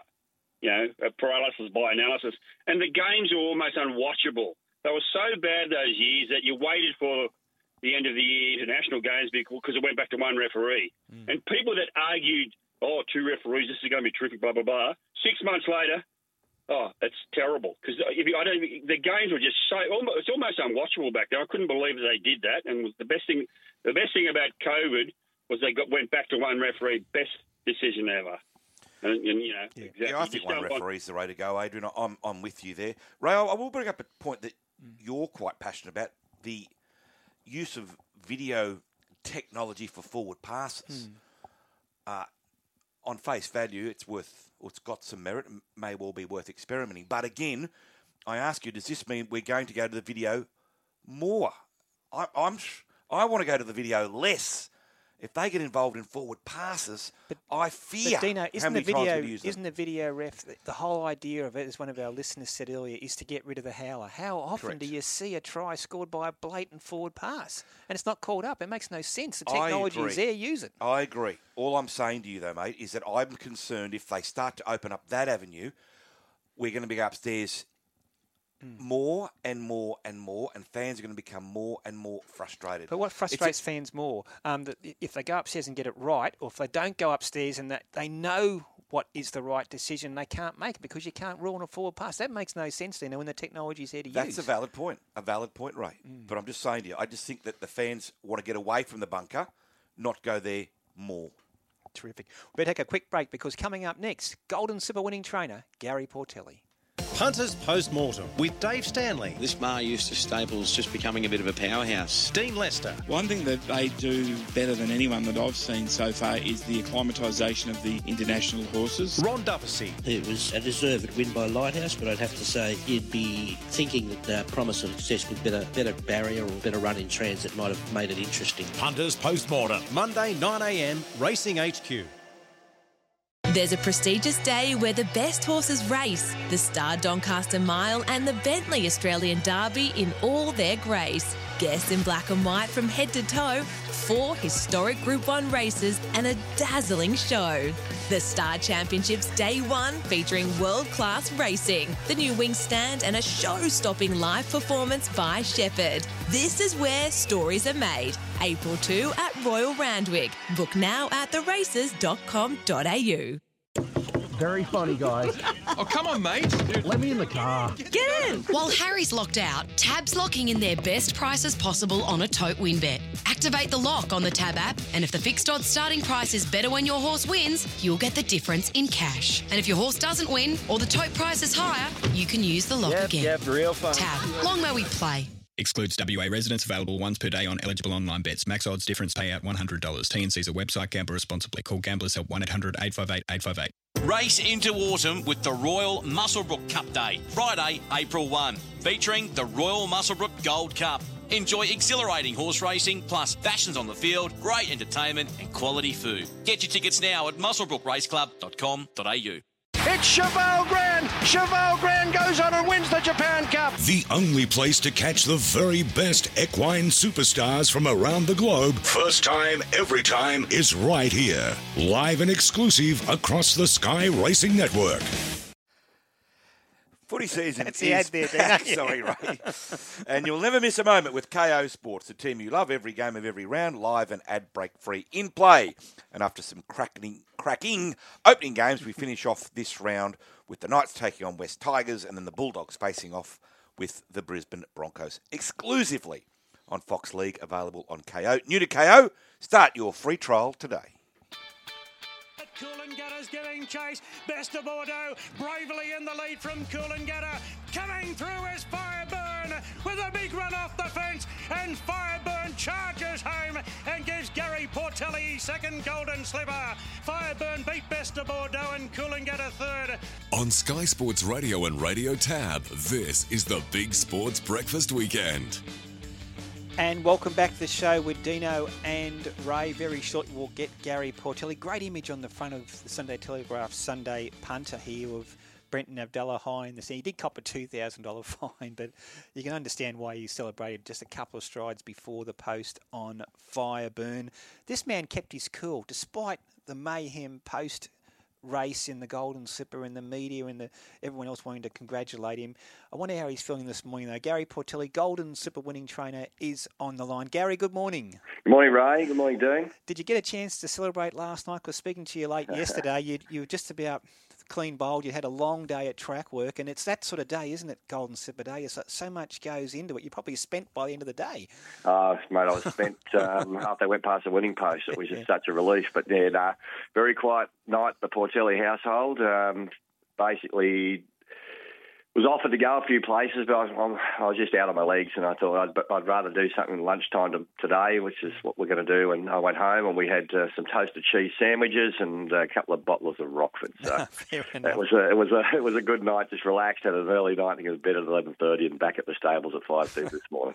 Well, you get to enjoy it this afternoon, and congratulations to Gary. Take us through the race because both yourself and and jockey Brenton Avdulla basically had the same theme when they spoke to the media after the race. You, the, when you get involved in interference in a race like the Golden Slipper, you've only got 1,200 metres. There's no margin for error, and I can understand when you said you basically sold out very early doors with that filly.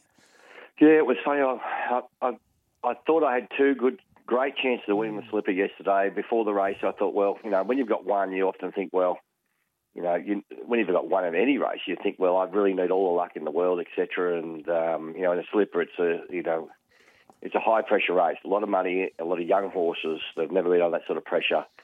Jockeys try to get the best position for their clients and owners, you know, in that first corner.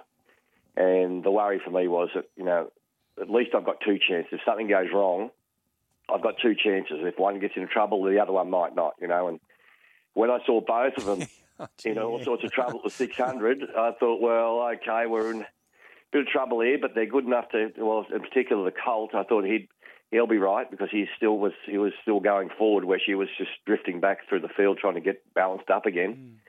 As you said, it's a high pressure race. All of a sudden, it's you know they're running fast sectionals, so it's very hard to re- regroup. Approaching a turn, I saw him getting on the back of uh, Gather, and um, I thought, okay, well, we're on the back of the right horse here, and lost track of where she was. Then all of a sudden, the gate closed on him. He couldn't get his momentum. He's a momentum horse. He's got to build and he's got to let down. So by the time he got back into uh, his groove and got to the outside, I could see her getting up along the rails, and I just know what she's like. When she decides she's going to pick you up, she just picks you up. She's done it every start so far. She's got this unbel- unbelievable ability to lengthen stride and quicken, and, and that's the fastest I've ever seen her gallop. I'll see you. Well, just on that, that point, Gary, I, studied the um, the sectional times of the race last night. No horse in the Golden Slipper broke 36 seconds coming home their last 600, except quite obviously Fireburn. She came home 35.23. Right.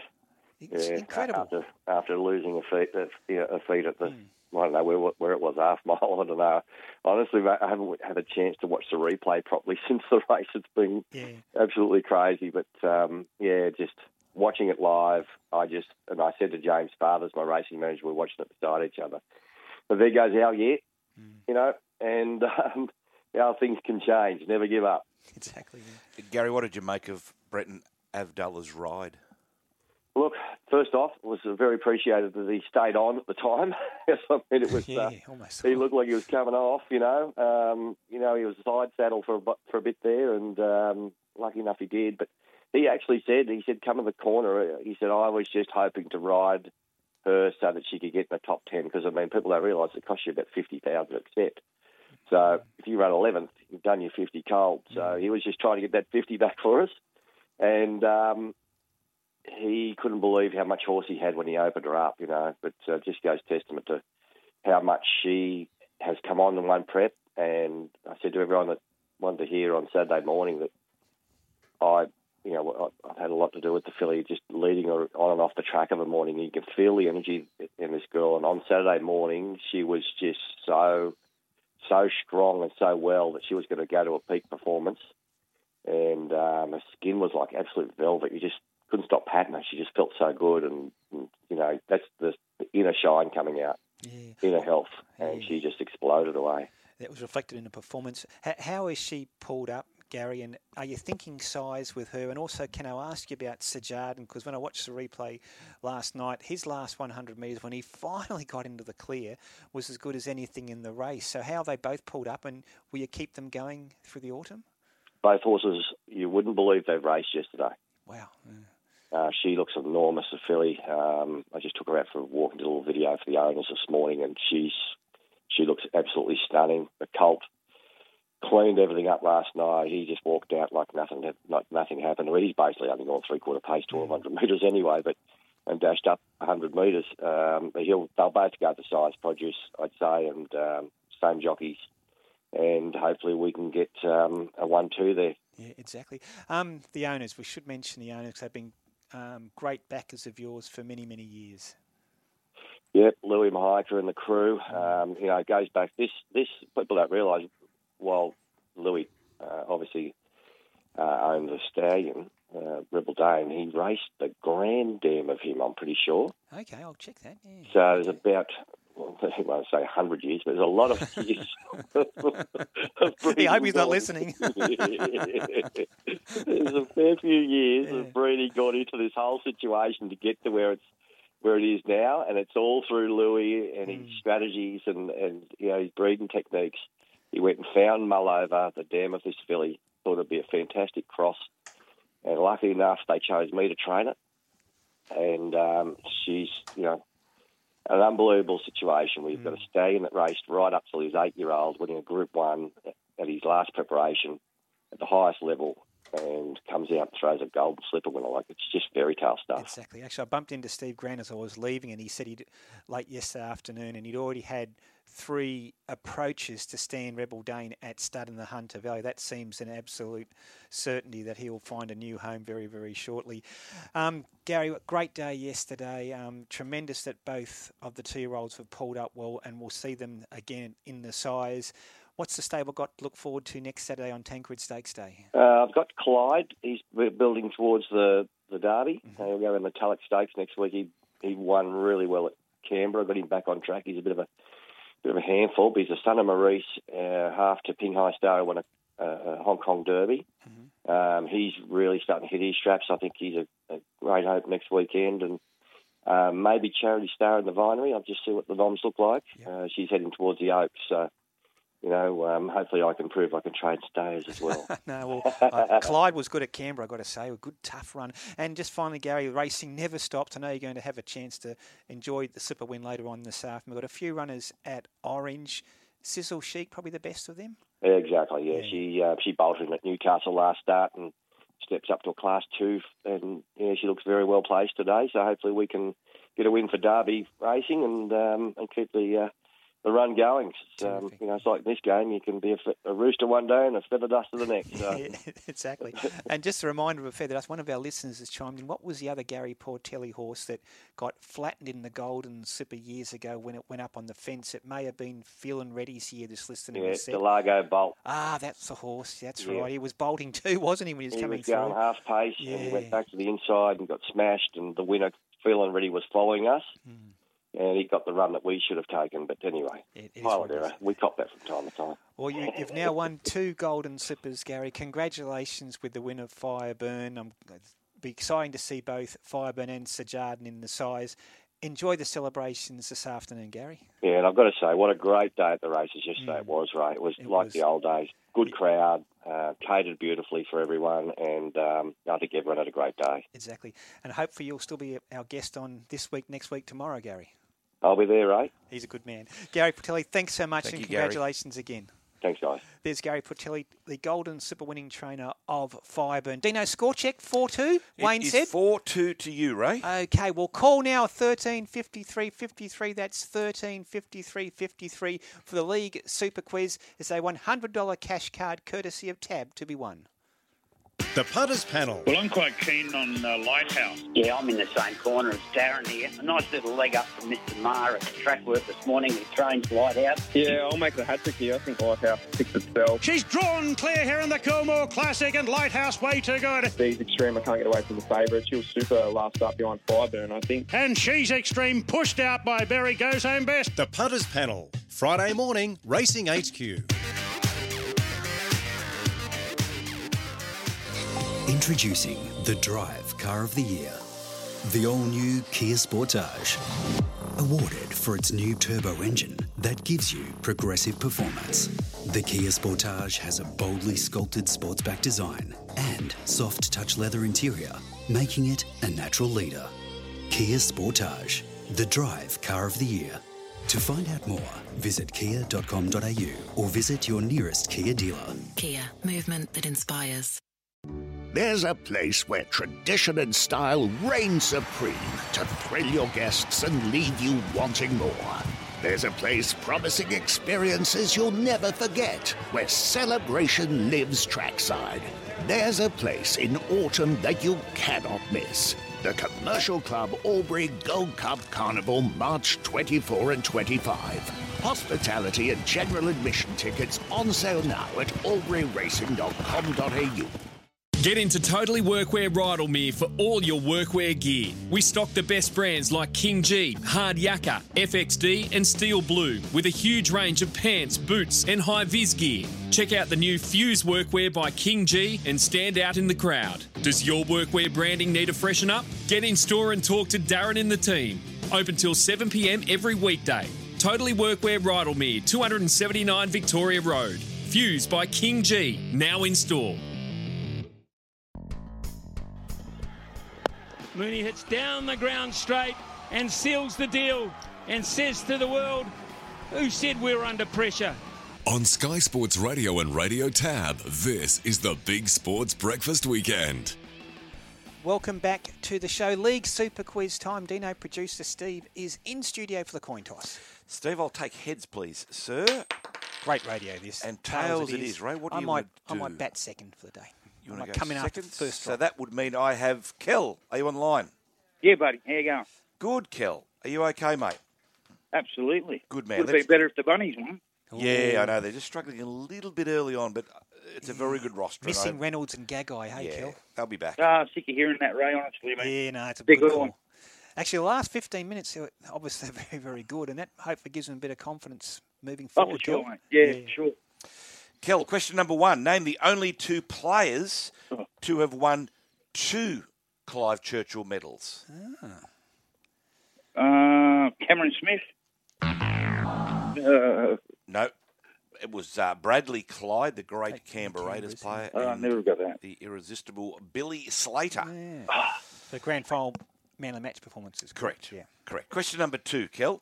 Which country has West Tigers winger Ken Maumalo not represented? Is it A, New Zealand, B, Tonga, or C, Samoa? Samoa.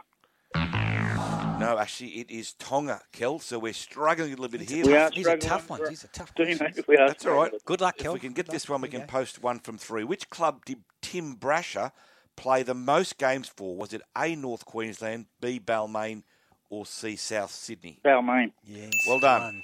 Kel, not a bad score. One from three. all right. Ray, In over the to you. Good play, wasn't he, Tim Brasher? Okay, we've got Wayne on the line. Wayne, good morning. Morning, Ray Bulldog. Hey, Wayne, one to tie, two to win. You feeling confident? Yeah. Okay, here we go. Question number one. Which team's home ground was previously named Ronson Field? Um, Which team's home ground was previously named Ronson Field? field. Um, yeah, I can't even think of a team. Um, it's not.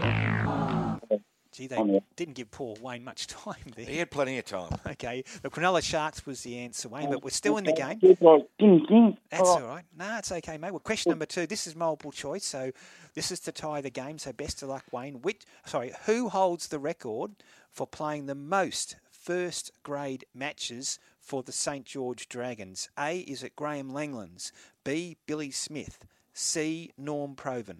Norm Provan. Oh, well done, Wayne. Good on you. In the game here. Okay, this is to win the League Super Quiz. Question number three, multiple choice, Wayne. Which NRL club did former Sharks coach John Morris play the most games for? A, was it Cronulla? B, West Tigers? C, Parramatta? Cronulla. Oh, well done, Wayne. Terrific. $100 cash. What was that? Five two, mate. Oh, oh, Wayne, you're the guy who keeps score for us, is it? Am. Oh, good on you, Oh, Wayne. Well done. Well, hang on, hang on. You're supposed to be impartial. He is You impartial. you know how it should work? You should give Bulldogs questions to his one, and Bulldogs should do his questions to your player. Mate, you're supposed to be impartial by giving us the scores each week. He is impartial. He just can't came be on on and did Ray's his team. Best. Oh, mate, I'm not. I a can't nerd. trust you anymore. Five two. You're a spy. No, I'm just a scorer. And you're a winner too, Wayne. You got a hundred dollar cash card courtesy What about of he's Tab. all quiet, all polite? As soon as he wins, he, He just he plays has the a crack game. at me. No, well done, Wayne. Hey, Wayne, stay on the line. Congratulations, and thank you for keeping us updated because we, Dean and I, are so hopeless. We keep losing the score. Yeah, I won't believe it next time. Five two. You're Ray's Dino. man. Five two. He's one of your men. Skipped away a little bit of a lead Yeah, here, like 5-2. Montefilia. Well done. Well done. Okay. Coming up next, Jared Daffy with today's life lesson. And now, Jerry Daffy's Life Lesson. Jared, good morning. I can't tell you how many people stop me during the week and talk about your life lesson. They look forward to it every Sunday morning. Good morning, Jared. Well, I think, good morning, boys. I think there's a lot of people out there that need to have a look at the way they lead their life. but, Now they've got to get one first. Don't accuse me. oh, what about you? Um, He launched into that poor glide, didn't he? well, the last couple of weeks, uh, the radio, uh, oh, sorry, the inflection protest has sort of been hovering uh, without being big news. But today, so Cal comes on, and I don't know whether uh, you're very close friends or not, Dean, but it sounded like you were. You know, oh, hi, hi how you going, Cal? How, how was yesterday? What are you doing today? You're not starting to bring people in you know and giving them the answers, are you? I hope not. Well, I just got beaten, and I'm down five two. Well, I'm so glad how you am did. I doing that? I'm glad you did. And then you If blew you're gonna up. do that, did blow you generally win. Paul Wayne. Yeah, you, you blew up. Um, well, He's well, a spy, that Wayne.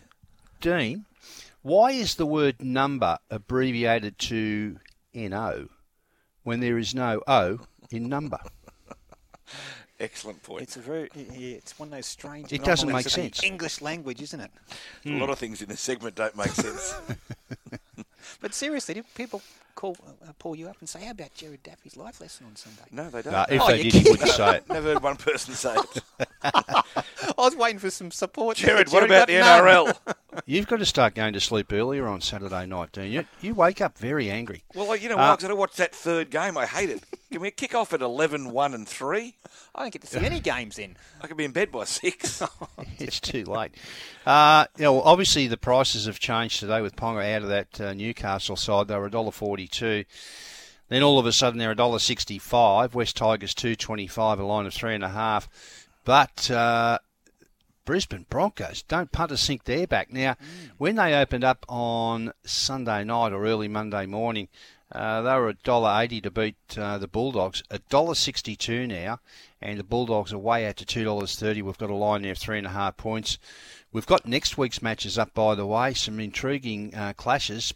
Probably uh, uh, Friday night, the early match, West Tigers v the Warriors, $1.80 uh, West and $2 for the Tigers. And the early market for Brisbane v North Queensland on Sunday. Uh, North uh, North Queensland the outsiders at two forty five, Brisbane dollar fifty five. So that round is open. We've got a couple of NRL women's matches today, boys, and Parramatta two dollars ten. The Roosters a dollar seventy four. That one gets underway at midday, and that will be followed by Newcastle at three dollars twenty. St George Illawarra a dollar thirty six. A line of seven and a half points, and a fair bit of movement around the premiership market in the men's. Mm-hmm. Penrith four dollars. Melbourne five. The Roosters back in a little bit to six fifty from seven. Parramatta at ten.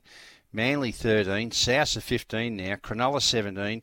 The Knights at 21, Gold Coast 26, along with the Bulldogs, Brisbane, Canberra way out to 29, along with uh, all the Dragons are into 29. Then we've got 67 for the Cowboys, 81 the Warriors, and 81 West Tigers. So, yeah, a lot of movement in that uh, NRL Premiership market. And I should make mention, Jared and Dino, after nine o'clock, after the nine o'clock news, we have Craig Bellamy, the Melbourne Storm coach, joining us just after nine o'clock, just after he's coached his 500th game. So really looking forward to talking to Craig Bellamy. Hey, um, Jared, our Blue Boys got off to a win, being Richmond for the first time in almost a decade, and the AFL season is underway. They did it rather well, didn't they, uh, Ray? And uh, the Swans had a good win last night as well. good, It's yeah. been a good round so far. Three fascinating matches today. Now Hawthorn $1.85, North Melbourne $1.95. They are in from two twenty five. Nathan Fyfe uh, has been ruled out of the Fremantle side, so they go from favourites $1.70 out to outsiders at two fifteen. Adelaide $1.70, uh, but probably the biggest uh, move. Now, bearing in mind we've had these matches open for months. West Coast were $1.24 to beat Gold Coast at $4, and just one by one, uh, whether it be injuries or COVID related this week, West Coast have got no players left. Uh, they're out to $2.30. We've got the Gold Coast at $1.62, a line of 8.5 points. And, again, just looking ahead, we've got next week's matches up. What a beauty this will be on Friday night. Sydney, $1.75, Geelong, $2.10 because they were so impressive yesterday. And to win the Premiership, Melbourne, uh, $4, the Bulldogs and Brisbane at 7 Port Adelaide 10 The rest are 11 or better. Uh, the Swans there at $13. Now, Jared, Steve has texted in, and we are Mhm. talking about big upsets. As is our talk topic today. Yep. Biggest upset will be if Bulldog catches Ray in the quiz. Ray has been Winx coming from behind. This year, Ray is might and power, leading from the front, and he won't be caught. Well, Steve, I think you, my friend, might have got a little excited a little too early. Who, me or, or Steve saying Steve, that you oh. can't. I don't know whether you've noticed this, Steve, but gee, there's a lot of public support out there for Ray and these things. Oh, yeah, well, hang on, hang on. I've got to say, Jared, Rick from Narellan has chimed in. Feel a bit sorry for Dino. He does the right thing and still Don't. gets bagged. Thank you very much, Rick. Well, nice did- to have some support. Did he support. do the right thing before? No, you bagged Paul Wayne. I didn't bag him. I just questioned his integrity by being the official Question- scorer. You're bagging him. Well, he's the official scorer, and, and he rings in and he's on your team. Well, just on going back to the biggest upset, Mm. one of the biggest upsets I ever saw was in the 2004 Olympics in Greece, where Puerto Rico uh, defeated the USA in the basketball. This was the first time the NBA players could play uh, in in the Olympics, I think. So it was a full full on NBA team, and they got towed up by nearly 20 points. And That's right. They were 30 point favourites, the That's USA. right. And you remember back in 1950, the USA won, defeated England nil. I think I'm pretty sure it was at Wembley. Right, how old do you think I am? Oh, no, it's one of the greatest upsets ever in Okay. sport. USA. No, I don't. Cricket. Oh, sorry. Cricket, cricket and soccer, Jared.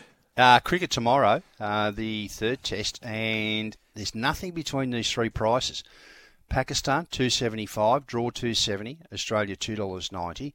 The a big match in the uh, Women's World Cup today, which gets underway in three or four minutes. New Zealand, England. I think I'm right in saying here that whilst this is part of the, the season proper with the group matches, loser gone, and they were sort of second favourites. Both of them equal second favourites to win the World Cup. New Zealand, the outsiders, two dollars. England, a dollar eighty, and we've got one on tomorrow morning. Uh, West Indies, a dollar twenty-three. Pakistan at four dollars twenty, and we've got a few EPL matches tonight. But we've also got one A League match. Uh, gets underway at seven o'clock, so a late one tonight. Western Sydney two dollars ten, draw three sixty. Adelaide United at three twenty five, and tonight, of course, is the first in the F one season. And Lewis Hamilton starting down the grid some way. Uh, he's a fifteen dollar pop, but Max Verstappen. Two dollars ten. Charles Leclerc was the favourite, uh, or is was the quickest qualifier. He's at two fifty, and then Carlos Sainz at seven dollars fifty. So it might be a bit of a changing of the guard there tonight with the Mercedes struggling in qualifying and practice sessions. Yeah, just quickly on those FA Cup um, overnight. Chelsea 2 beat Middlesbrough nil in the quarter final. Three games tonight Crystal Palace, Everton, Southampton, Manchester City, and Nottingham Forest host Liverpool. Dino? Now, before we let you go, Jared, Mm-hmm. Glenn, the Newcastle Seagull. Good morning, Bulldog Ray and Tanya. Hey, Bulldog. While we all know that a good scorer always beats a good player, well done, Wayne. Don't forget, a good inflection has won you several points. Keep going, Well Ray. done, Glenn from Glenn, Newcastle Newcastle Seagull. Seagull. They really don't like you, do they? Oh. The listeners. I've got some people out there. And, and you have want bought it all on yourself. You've bought it all on yourself. What do you think they like you? Jared, Uh, Jared has got a oh, lot I'm not sure about. I don't think so. support- no, a lot of no, nobody ever. Ra- nobody ever sends in a rap. So perhaps yes, they they do. don't. Well, honestly, Jared, a lot of people ask me about Jared Daffy's life. No one lesson. asked me. Well, uh, that, that staggers me. But Yeah. maybe Would you mention it if they did? No. I don't think so. Probably would. hey, Jared, really appreciate your thoughts always on a Sunday morning. Have a great weekend, mate. Well, hopefully we're all back here again next Sunday. See you, Fingers boys. crossed. Thanks, Jared. There's Bye. Jared Daffy talking life lessons and the world of sport. Plenty of people want to have their say. Old Pete's on the line. Good morning, old Pete. Good morning, gentlemen. How are you? Terrific. How are you feeling, mate? Well, I've had a fall during the week, so I'm uh, I hit the deck. Oh, I've you're- gone from old gold chocolate to boiled lollies in the last month. Oh, gee, I hope you hope, Anyway, you, hope you're yeah. okay, old Pete. So I didn't fall on my head, so I didn't really hurt there you go. What can we do for you, mate? Well, I think the greatest one, my old dad used to tell me all the time, Ajax getting beat at 30 feet to one on in a four-horse field, Mm. going for his 19th win. So he wasn't a pit pony, he was a pretty handy horse. Yeah, it was a 1939 Rawson Stakes, which was the Ranvet Stakes that was run yesterday. He was actually 40 to 1 on Old Pete. It was a three horse race, and the winner was 33 to 1 outside a Spear Chief. So, probably the biggest upset in Australian racing history. That's um, Old Pete. It's a famous race, and that was a famous defeat because Old Pete was right. He was going for his 19th consecutive win, Dino. Another upset here. Marg texts in saying sporting upsets. Jeff Horn versus Manny Pacquiao. Ah, good one. And no name on this one. Another upset. John Sieben beating Michael Gross, the Albatross, in the 1984 Olympics 200 metre butterfly. Both good ones. Well, better go to the nine o'clock news because coming up after nine o'clock news, we'll talk to Melbourne Storm coach Craig Bellamy. Hello, I'm Sarah Warmby.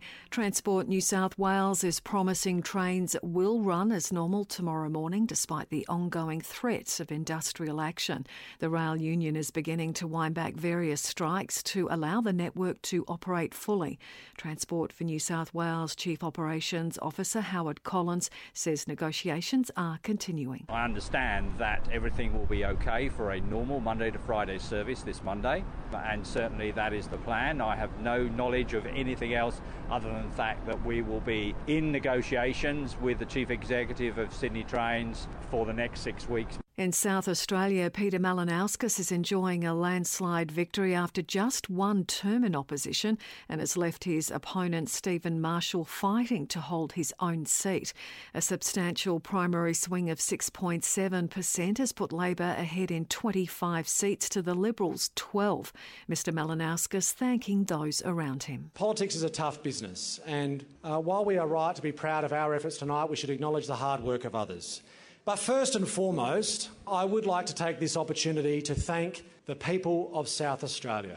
Queensland's Deputy Premier has announced a multi million dollar recovery and buyback scheme in the wake of recent flooding in the southeast. Sean Bindley reports. $741 million will give affected residents options that may include retrofitting, house raising, or the voluntary buyback of homes at high risk from future floods. $30 million will help councils and agencies with the clean-up of flood-related debris. The Queensland Government is calling on the Commonwealth to split the cost 50-50. Sean Bindley, Air News Brisbane. Police are investigating after two bodies were found in the South Burnett region of Queensland. A kayaker raised the alarm after seeing the bodies floating in Gordonbrook Dam around 3:30 yesterday afternoon. A crime scene has been declared and emergency services assisted with retrieving the bodies. Discarded face masks are creating hazards for Melbourne's penguin colonies. Parks Victoria has issued a plea for people to dispose of the masks properly, including breaking the elastic loops. Phillip Island Ranger Brandon Zafra says the used masks are causing problems. This can cause a huge impact upon the penguins, can cause entanglement, so we don't want any of our wildlife getting tangled up. One of our purple swamp hens, who was seen tangled within a mask and had to have it removed. Overseas, Russia has escalated its attacks on Ukraine with the use of high tech weapons. Hypersonic missiles have been used to destroy a weapons storage facility. The missiles travel at 10 times the speed of sound and cannot be detected by Ukrainian air defence systems. Nearly 850 civilians have been killed during the invasion of Ukraine. Also in news, cricketing great Shane Warne will be laid to rest today at a private service in Melbourne. Refugee advocates will gather in Sydney this afternoon to highlight the plight of thousands of refugees in Afghanistan and Iraq. The ACT Supreme Court has thrown out a negligence claim by a woman who fell over after slipping on a squashed grape at a Coles supermarket. And the Oz Lotto jackpot could become a lot harder to win under proposed changes to add extra numbers to the draw. This is Air News. There were wins in Townsville, Cronulla, and the Gold Coast in yesterday's NRL. Terry Daniel has more. North Queensland has scored its first win of the season with a convincing 26 6 win over Canberra in Townsville. Earlier, Cronulla scored a try in the last minute, and Nicho Hynes nailed the conversion for an 18 16 win over Parramatta. That gave Craig Fitzgibbon his first win as Sharks coach. Yeah, it was good the hard way, um, but no, it was really. Uh, I was just proud of the way we played. So yeah, that was a that was a good experience. And the Gold Coast Titans scored their first win of the season, beating the New Zealand Warriors 20 points to 18. Terry Daniel, Air Sport. A dominant second half from the Swans has seen them finish 20 point victors over the Giants in their AFL season opener. Buddy Franklin was full of praise for teammate Luke Parker on Fox Sports. It was huge. I wanted to kick five. I think kick five, five goals. Could have kicked six, but we need those kind of players stepping up. We've obviously got a young group. We need our leaders playing really well, and um, tonight they did. In the other games, the Brisbane Lions won against Port Adelaide 80 to 69, while Geelong thumped Essendon 138 to 72. Wins to the Hawks and Kings in the NBL, wins to the Boomers and Southside Flyers in the women's games, and in the A League, Melbourne City and Melbourne Victory had a one-all draw. Brisbane upset Perth 4-1, and Sydney and Central Coast also had wins. Australian Independent Radio News. Man, what a game last night. Did you see? Sorry, mate. Can't hear you. With Kayo Sports On Demand, there's no spoilers, so you'll never miss a moment of the team you love. Very funny, guys. oh, come on, mate. Let me in the car. Get in! While Harry's locked out, Tab's locking in their best prices possible on a tote win bet. Activate the lock on the Tab app, and if the fixed odds starting price is better when your horse wins, you'll get the difference in cash. And if your horse doesn't win or the tote price is higher, you can use the lock Yep, again. yep, real fun. Tab. Long may we play. Excludes WA residents. Available once per day on eligible online bets. Max odds difference payout $100. TNC's a website. Gamble responsibly. Call Gamblers Help 1-800-858-858. Race into autumn with the Royal Muswellbrook Cup Day, Friday, April 1, featuring the Royal Muswellbrook Gold Cup. Enjoy exhilarating horse racing, plus fashions on the field, great entertainment, and quality food. Get your tickets now at muswellbrookraceclub.com.au. On Sky Sports Radio, the traffic report. Footy season is back, and you'll never miss the team you love with every game of every round live and ad break free in play on Kayo Sports. New to Kayo, start your free trial today. There's been a car and motorbike smash in North Ryde. Northbound traffic affected Lane Cove Road at Kent Road, and at Kemps Creek, sorting out an earlier smash, Elizabeth Drive at Mamre Road, affecting all directions. Due to the recent weather events, Galston Road remains closed between Galston and Hornsby Heights both ways. Want to trade financial markets? Trade with CMC Markets, the trusted trading platform for over 30 years. Trade your way at cmcmarkets.com. All trading involves risk. I'm Tim Govers, number one in racing on Sky Sports Radio. On the Big Sports Breakfast, interstate weather. Sydney today, no rain. Dino, how good's that? Partly cloudy though, heading for a top of 25. Melbourne, partly cloudy and 24.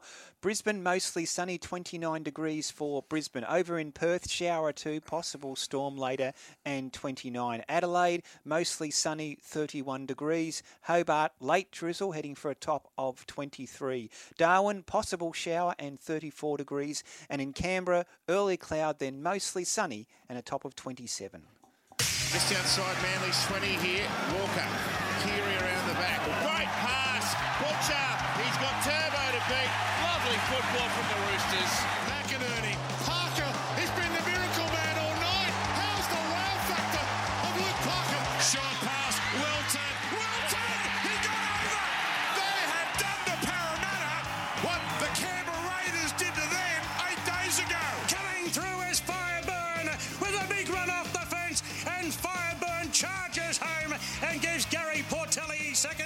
Sliver. There.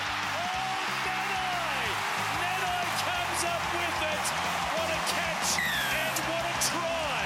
Great try for the Cowboys. On Sky Sports Radio and Radio Tab, the Big Sports Breakfast Weekend. And welcome back to the show with Dino and Ray. Final hour. Got Craig Bellamy, the Melbourne Storm coach, coming on very shortly after he celebrated his 500th NRL game with a win. 15 14 the Storm over the Rabbits on Thursday night. Tanya will be on with a sports update. Phil Buzz Rothfield a little later in this hour. Will Ray Hadley join us again this hour, do you think? Oh, he'd be listening. Reckon? He Okay. listens every week. It's his He sort favourite of- radio show. he sort of he likes it more than his own show. He came in off a long run and got buzzed last week, didn't he? It was very funny. And of course, we'd love to hear your thoughts on 13 53 53 SMS 0419 767 272 with anything to do with sport. We'd love to hear your thoughts. And of course, our talk topic today great upsets in sport. Well, Dean, our next gentleman is certainly got used to winning over his 500 game career with the Melbourne Storm as coach, and it's an absolute privilege to have him on the show on a Sunday morning. Craig Bellamy, good morning. Morning, Ray. How you doing? Terrific, and thanks for joining us, Craig. Firstly, congratulations on on what's been a wonderful career. But we can go back to Thursday night, 15-14 against South Sydney. Storm looked to be in control, but it's a funny game, rugby league, isn't it? Yeah, I wasn't really laughing actually, Ray. But yeah, it was um, obviously we, we just lost a bit of our discipline there. We ended up with two guys in the sin bin, and um, you know during that time that took a bit of I suppose a bit of petrol out of us, and um, you know we struggled a bit there for a while. And uh, but you know the guys, you know, I thought done a great job at the end to just to find a bit of energy to uh, to hang in there, and then you know we we're probably a little bit lucky uh, to get that field goal at the end. Hey, Craig, congrats on the 500 first up. Uh, were you self indulgent enough to get home that night and just, I don't know, have a beer and sit back and think, wow, 500 games, that's a fair effort? Uh, yeah, I, yeah, not really, Bulldog. I, um, yeah, we we all went out and had, had something to eat and um, had all my family there, so so that was good. And uh, you know, I only had about three or four beers actually, which is uh, I thought I might have had a few more, but actually, but it was uh, it, it was a pretty, pretty hectic week, so um, you know, I was probably glad to get home and get a little bit of sleep. Yeah, Greg, I can understand because it did create a lot of attention, quite rightly so. And can, can, I take, if you don't mind, going back to that very first game, and it was well documented, and it didn't exactly get off to the, the start you wanted, did it? no, uh, yeah, I, like, like that, I can't remember some games, you know, like obviously the 500, you know, course, some yeah. people will bring some things up about this or that or or whatever, but, um, you know, like the one, like, you know, I, I can always remember that first game where um, I think it was down 22 0 after Mm. 20 minutes. And I, I remember thinking there, I, I was around that time, you know, that, that time of the game that, you know, John Ribot will probably be in the in the dressing room at half time with a one way ticket back to Brisbane. but, uh, yeah, but it was uh, it, it was nice and patient with, with me, John. So, um, yeah, at the end of the day, it was it all ended up, ended up good. But, you know, in, in some ways, you know, it seems to have taken a lifetime for the 500 games, and in other ways, it seems to have gone really quickly. You know, it all depends what what stage, I suppose, and um, you know how you're going through, you know, through the seasons. But uh, it's been a great ride. You know, I've met a lot of wonderful people. You know, mainly at the Storm, but also you know. Even when I coached Origin, you know, wasn't I didn't have a whole heap of success there, but you know, some of the, the people I've met during that time and people I've met during that the footy career has been uh, it's been tremendous. You did win that first game, didn't you, Craig? Yeah, I think we won Yeah. our first game at Origin. Yeah, Oh, no, no, that, that very first game you coached oh, when you were yeah, down. no, yeah. oh, sorry. Yeah. Uh, yeah, we um, yeah, I think we won 30, That's 32, right. 28 or Fought something. back, So, yeah. so, so uh, yeah, I was uh, I was happy to see John after that. Hey, Billy, I've got to ask you. When you blow up and the cameras are on you, you get up, you slam your fist down and you bolt somewhere at the back. Where do you go? And then you just spit on your heels and come back in again. Yeah, I, I just sort of, I I know it's my little way of sort of, not, yeah, I suppose getting composed again, or, um, you know, I don't, yeah, get a bit embarrassed, you know, when I see, see me blowing up every now and then on that, um, you know, on, on, on the TV, you know, cameras. So, um, yeah, but I, it's my little way of resetting, I suppose. Um, I resetted a fair, fair bit on Thursday night, but, um, yeah, but that, that, that's just my way. I have, have a little bit of a walk and then on, on you know, resetting to, to what I need to do and, you know, make sure I'm focusing on, you know, what's happening on the field. Oh, mate, you might not think so, Craig, but it's great television. It just shows you how. oh, but it just shows you how passionate you are and wanna how much that, you wouldn't you? love winning, and it's it's compulsive. That's why I think all the TV stations just have a camera set on your coaching box because they, they just know that fans actually love it. Do you think you'll ever lose that passion, bellyache? Uh, you know, I think if someone had asked me at the uh, the start of my career, I probably would have said at some stage, but it doesn't seem to be going. So um, yeah, so I just try and try and live with it myself, I suppose. Um, as I said, sometimes you know, I'm watching the game the next day, you know, reviewing it, and you know, one of them will pop up, and I think, what, what, you know, what are you doing, you idiot? You know, but I just find it hard hard to not to do it, I suppose, at, at certain times. But um, yeah, so I think it's here to stay. You become worse than our little mate in Canberra. uh, yeah, he, yeah, he actually. He's pretty um, passionate. Yeah. yeah, oh, he is, but I think he sort of hides a little bit better on, um, uh, yeah, when he's in the box. I think in the dressing room he's probably a bit more hot-headed than me. I'd imagine. He waits for the uh, press conference. yeah, he might have been a little bit hot-headed last night. I didn't actually see the game, but I, I've seen the results. So um, Steer clear. yeah, yeah, yeah. yeah. What, what about it? What about at training, Craig? Um, does that passion come out in training when it's just behind closed doors? It's just you and the players. Do you, is it the same reaction you have then if things aren't going quite the way you want to at training?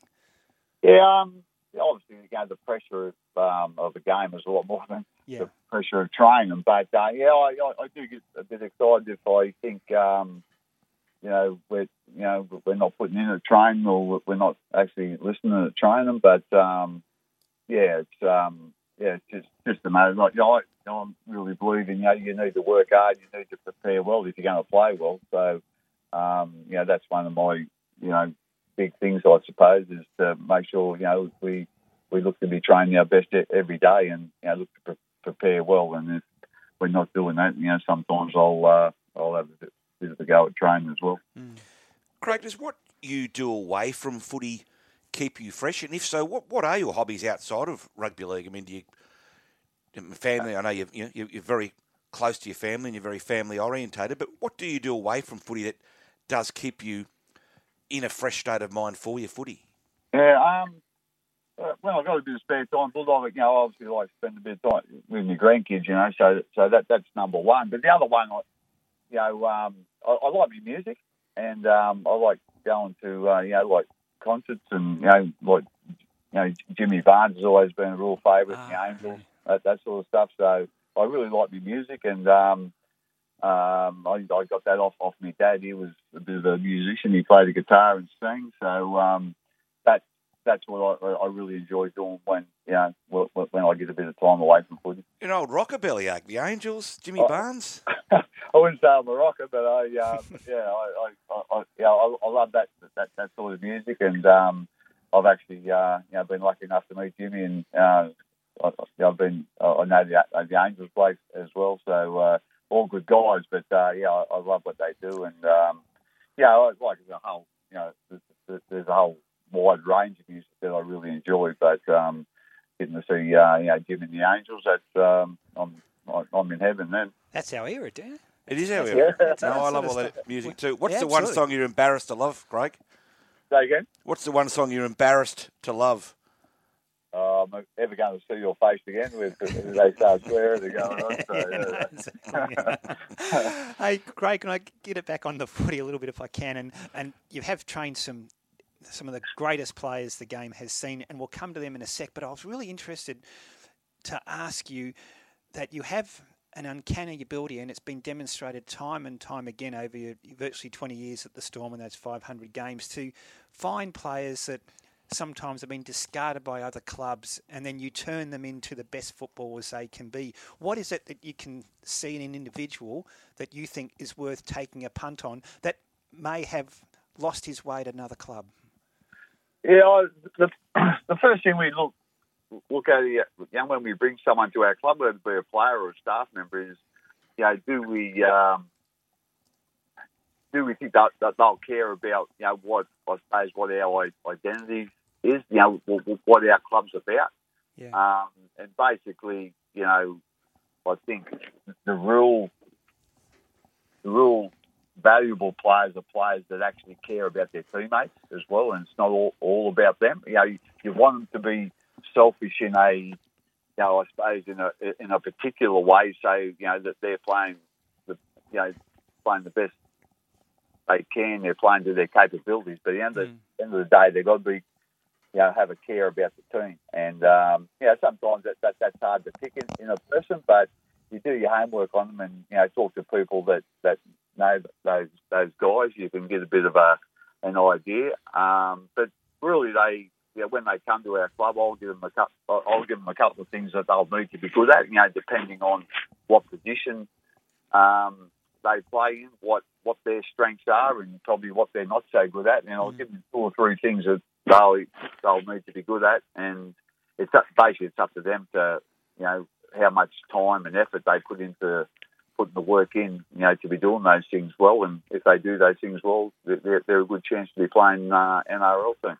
Interesting. Now, Craig, the uh, deal you had with Melbourne was that you, or they hoped that you would determine your future before March 30, but the club has given you or granted you a little more time, and obviously that Yeah. would be always be the case given the respect that you are held down there. Uh, you know, tough question, but There's a headline coming here, Craig. yeah, well, no, I'm just trying to work out: uh, you- are you s- sooner rather than later? Are you are you in any rush to do it, or will it just come when you feel like you're ready? Yeah, well, you know, again, if you know the club, you know, needs a certain amount of time if I, um, you know, if they have to find a, a new coach. So, you know, I'm aware of that. So, yeah, like uh, like I say, you know, the, the reason that I've sort of asked for, you know, a, a couple of more weeks is that um, it's been a bit of a, you know, a, a disrupted pre-season. To be quite honest, you know, there's been a, a couple of things, you know, that personally that, um, you know, it's, it's, I, I suppose, you know, taken thoughts away from, from you know what, what I'm going to be doing uh, next year. But um, yeah, I, I, I think you know I, I like to think it's, it's going to be within the next month. So um, you know we'll, we'll uh, yeah I, I, I, I think it, like you know, I can't guarantee that, but I think within the next month we'll, we'll, we'll know what I'm doing. Fair enough. Hey, Craig, uh, I did mention the players, and I did want to ask you about some of the greats that you've that you have been you, you have coached, like the Cameron Smiths, the, the Greg Inglis's, the Cooper Cronks, etc. When you've got players of their immense talent and their geniuses in their own right, how does Craig Bellamy coach those champion players? Yeah, well, like, all those guys there, you know, that you, you mentioned there, Ray, like they were they were young players when I was a young coach. You know, they were mm. all there except for Greg, he come you know a little bit later. Um, but all the other guys were were young players and I was a young coach. So I think, with all due respect, I, I think they really helped me along the way as well. Um, in that, I, I think my greatest, like a guy like Cameron, I think he, he got coached a lot by his dad. Like his dad was a good player, and his dad was a, was a dummy half. Um, so I think he coached Cameron, you know, right up through through the grades as dumbing up. So I think uh, Cameron's dad could take a you know a, a lot of um, accolades for you know what Cameron done. But I, I think that the, the greatest thing that, that that where I help those guys is I, I you know help them understand that you're not gonna you don't get anything for nothing. You know, at the end of the day, if you want to be a NRL player, you need to put the effort. You need to have a, a work ethic. You need to like have a plan on what you you know what you want to be good at and you know where you want to be going with your career. So, like I say, I, I just think you know I really pushed into them about the work ethic, and I think you know that that's my greatest um, you know well my greatest advice that I give those guys. And then, as I said, I think you know as a as that they developed as players, I probably developed as, as a coach, and you know we certainly uh, helped each other. You know, mm. so like I say, I think you know they were very smart players within their own right, and you know they, with all due respect, they're probably um, better coaches than me because they were out there. I, I only see it. You know, yeah. they're out there and they're doing it. So um, they like I didn't. I don't think I saw them always about much about putting in their positions, but I think you know I give them that work ethic, and then you know as we as we work through all those years, you know we we we worked in together and you know work things out for the team, and you know what was right and what was wrong, and um, well, I'll be forever grateful in you know being able to coach those guys. And I think they they they had the reverse opinion. They're forever grateful that you were their coach. But can, can I also put it to you this way, Craig? We, we look at the modern game and talk about structures and, and how teams go about their play, etc. When you've got players like, well, back to Greg Inglis, for example, or even a, a, a Cameron Munster now, who are instinctive players, how do you coach them? Do you give them that license to thrill, so to speak? Yeah, again, I think you know, those guys, as you say, the instinctive players. Um, you need to make sure that you know you, you're allow you allow them to use those instincts. Um, but there'll be, a, you know, there's with all with all players. Um, with those players, the borders are probably a little bit wider, but there is some um, restrictions, I suppose. You know, you don't just want going off. Um, you know, there'll be a couple of things that you know. Well, there's a couple of things that I'll tell you know Cameron uh, Munster that you know, look, mate, the, I, I don't think that's going to help this team or whatever. But uh, at the end of the day, this or that, you know, that that can help our team. Like so, I don't want to take his instincts away, but you know, he just can't go playing the game for his own his own benefit. He's got to you know have some sort of um, getting that you know, balance team, right, isn't it? Really? Yeah, yeah. That team mentality in there as well. Mm. Yeah. Now, Bellyache, I'm going to test your love of the Angels here. I've just called up the lyrics. Am I ever going to see your face again? You finish your sentence. Went down to Santa Fe. Went down to Santa uh, no, I don't know. Where Renoir meets the wall. That's it. there you go. That's right. I go. Right.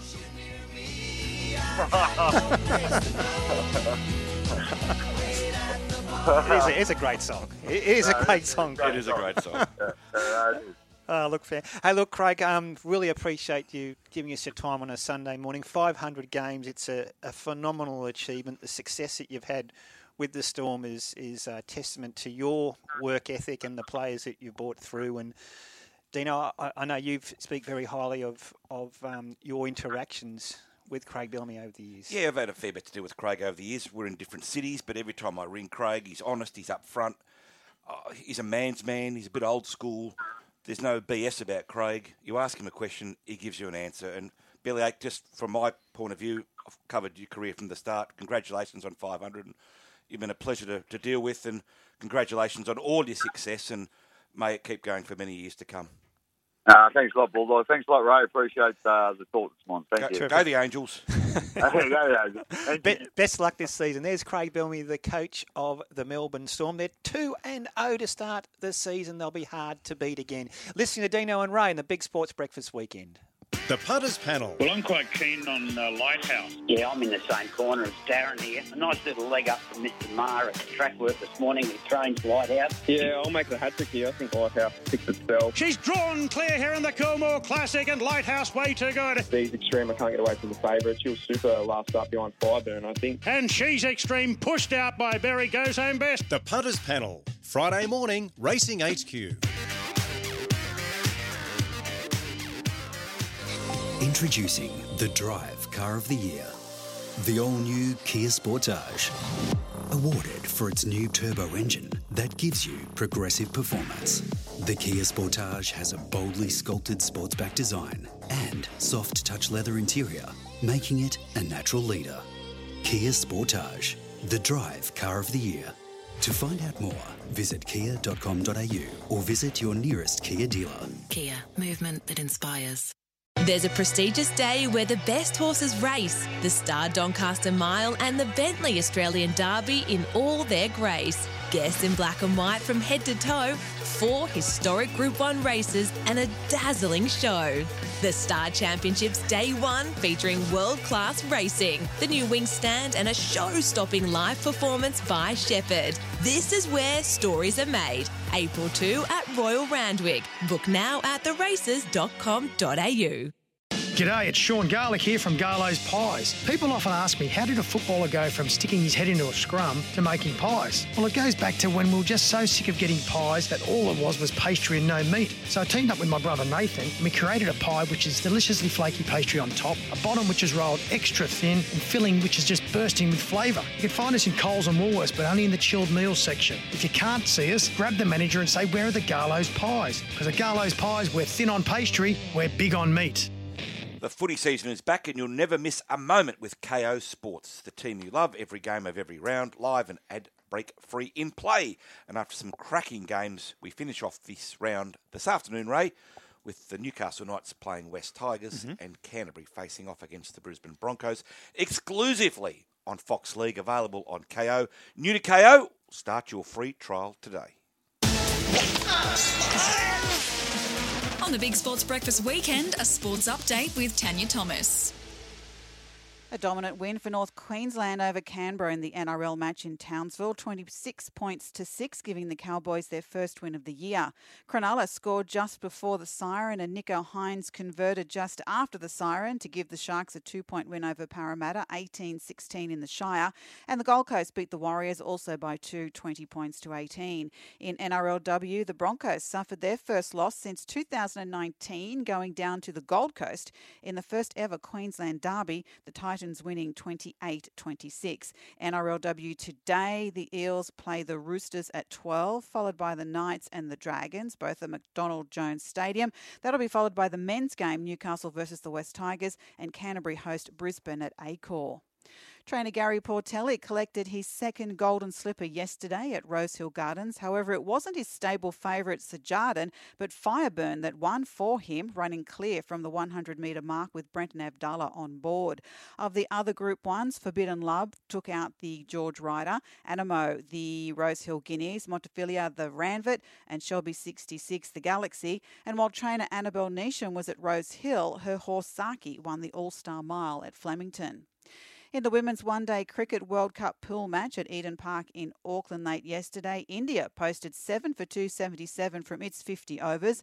Then Australia came out and completed the highest run chase in Women's World Cup history to make 280 with six wickets in hand and three balls to spare, earning them a spot in the semi finals.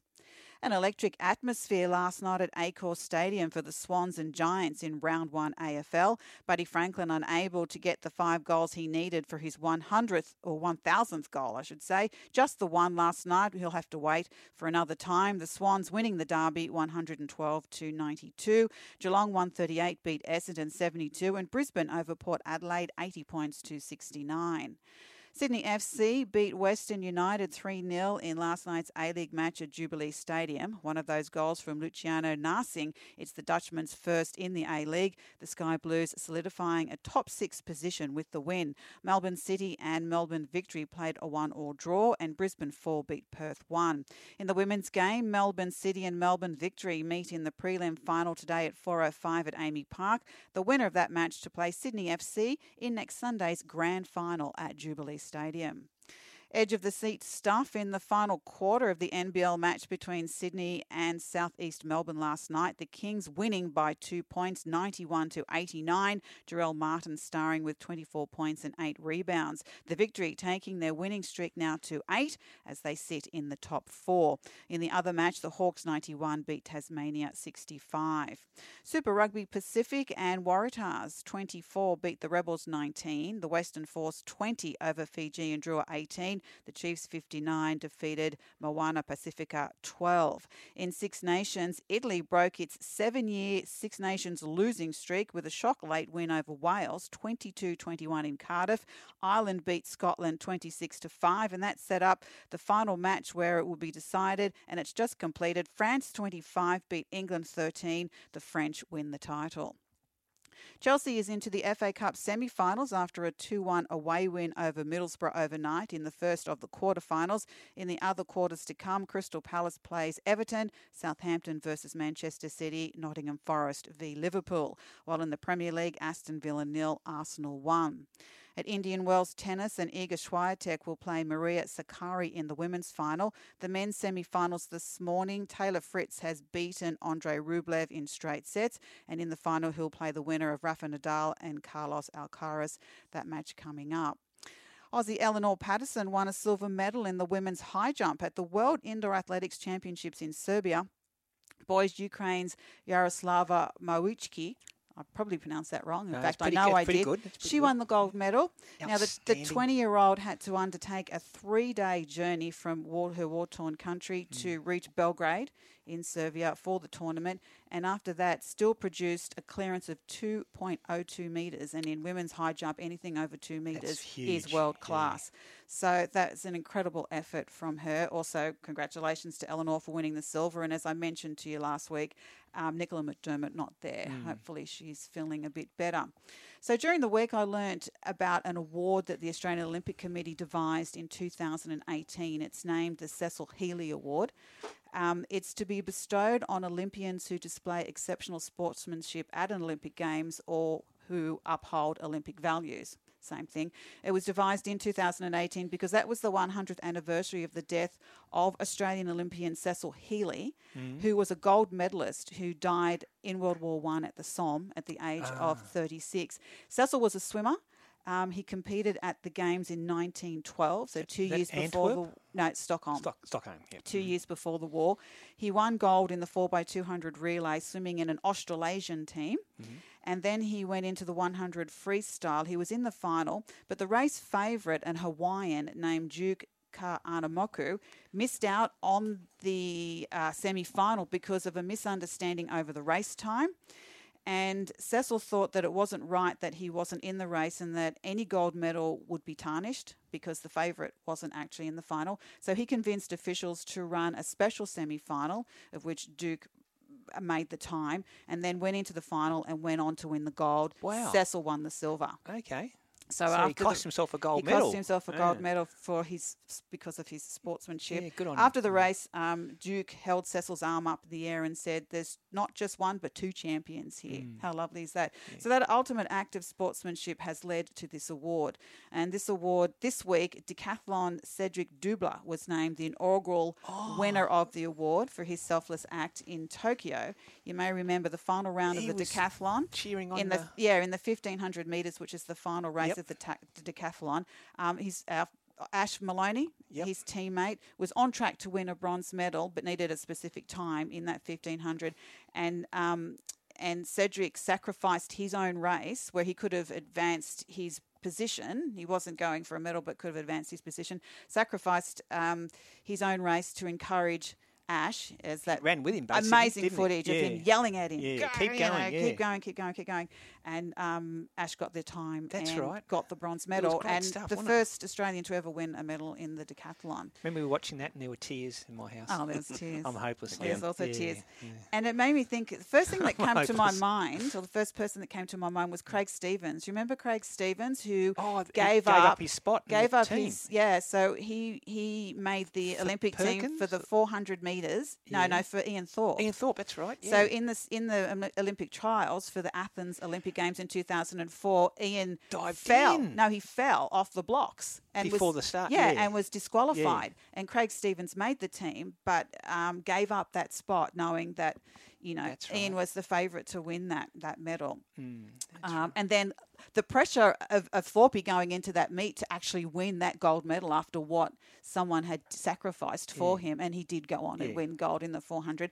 And it just, I was just googling Craig Stevens to see what he was up to, and um, in three years later, in 2007, the World Championship swimming was in Melbourne, and he won a bronze medal in the 800 freestyle.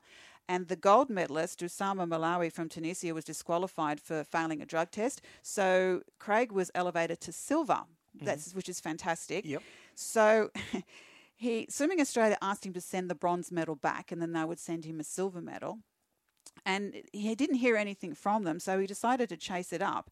Unfortunately, um, someone lost the silver, me- the, the bronze medal. The silver medal never turned Oh, up. no, you're kidding. So he's he has no medal That's for that right. second placing in the Poor World guy. Someone would Championship. step in and fix that. Someone wouldn't fix that up. Maybe since I mean that was that story that I read was about five years old, but you would think that act, great act of chivalry that he made in you know all those years, ten years or so before, or three years before, I should say. Yeah. You think karma would come back and Poor um, guy. yeah. So I, I that as I said that story I read was five or six years ago. So let's hope he, he did get that silver medal. Richie Callander's just texted me. He's not sure, but when Ian Thorpe won his gold, did he give that gold medal to Craig Stevens? Just he said maybe Tanya can check on that. I'll check on that. I'm not sure. He's got plenty, Thorpe. He's got plenty, yeah. That's give up fascinating stuff. But that was great in the decathlon, wasn't it? Remember what was happening and it guys and getting the and bronze. you Yeah. know there was once doing a Bradbury. Now it's doing a doubler. That's it. Love That's it. the one you want, doing a doubler, isn't it? exactly. And John Dumacy's just chimed in and said, Tanya, excellent too. There you go. People listening. People listening. You forget sometimes, just the I three know. of us in here, isn't it? Oh, it? it is. It's funny. Thanks, Tanya. We better take a quick break listening to Dino and Ray and Tanya on the Big Sports Breakfast Weekend. Punters Post Mortem with Dave Stanley. This Maher Eustace Staples just becoming a bit of a powerhouse. Dean Lester. One thing that they do better than anyone that I've seen so far is the acclimatisation of the international horses. Ron Dufficy. It was a deserved win by Lighthouse, but I'd have to say you'd be thinking that the promise of success with better, better barrier or better run in transit might have made it interesting. Punters Post Mortem. Monday, 9am, Racing HQ. Man, what a game last night. Did you see? Sorry, mate. Can't hear you. With Kayo Sports On Demand, there's no spoilers, so you'll never miss a moment of the team you love. Very funny, guys. Oh, come on, mate. Let me in the car. Get in! While Harry's locked out, Tab's locking in their best prices possible on a tote win bet. Activate the lock on the Tab app, and if the fixed odds starting price is better when your horse wins, you'll get the difference in cash. And if your horse doesn't win or the tote price is higher, you can use the lock again. Yep, real fun. Tab, long may we play. Excludes WA residents available once per day on eligible online bets. Max odds difference payout $100. TNC's a website. Gamble responsibly. Call Gamblers Help 1 800 858 858.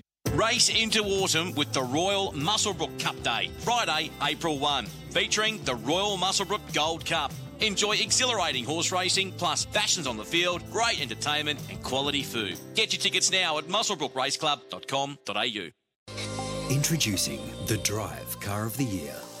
The all new Kia Sportage. Awarded for its new turbo engine that gives you progressive performance. The Kia Sportage has a boldly sculpted sportsback design and soft touch leather interior, making it a natural leader.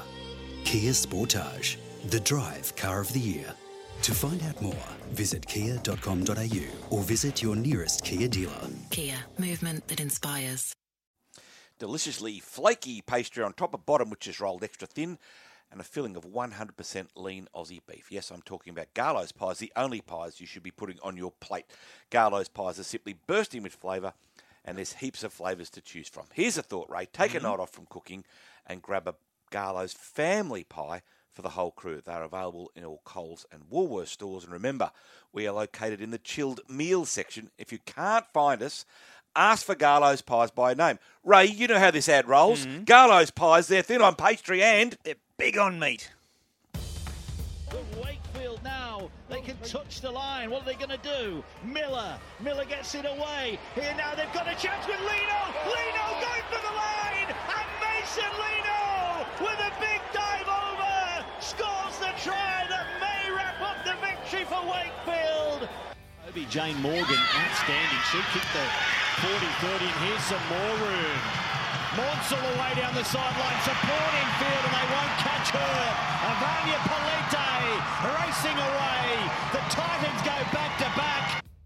On Sky Sports Radio and Radio Tab, this is the Big Sports Breakfast Weekend.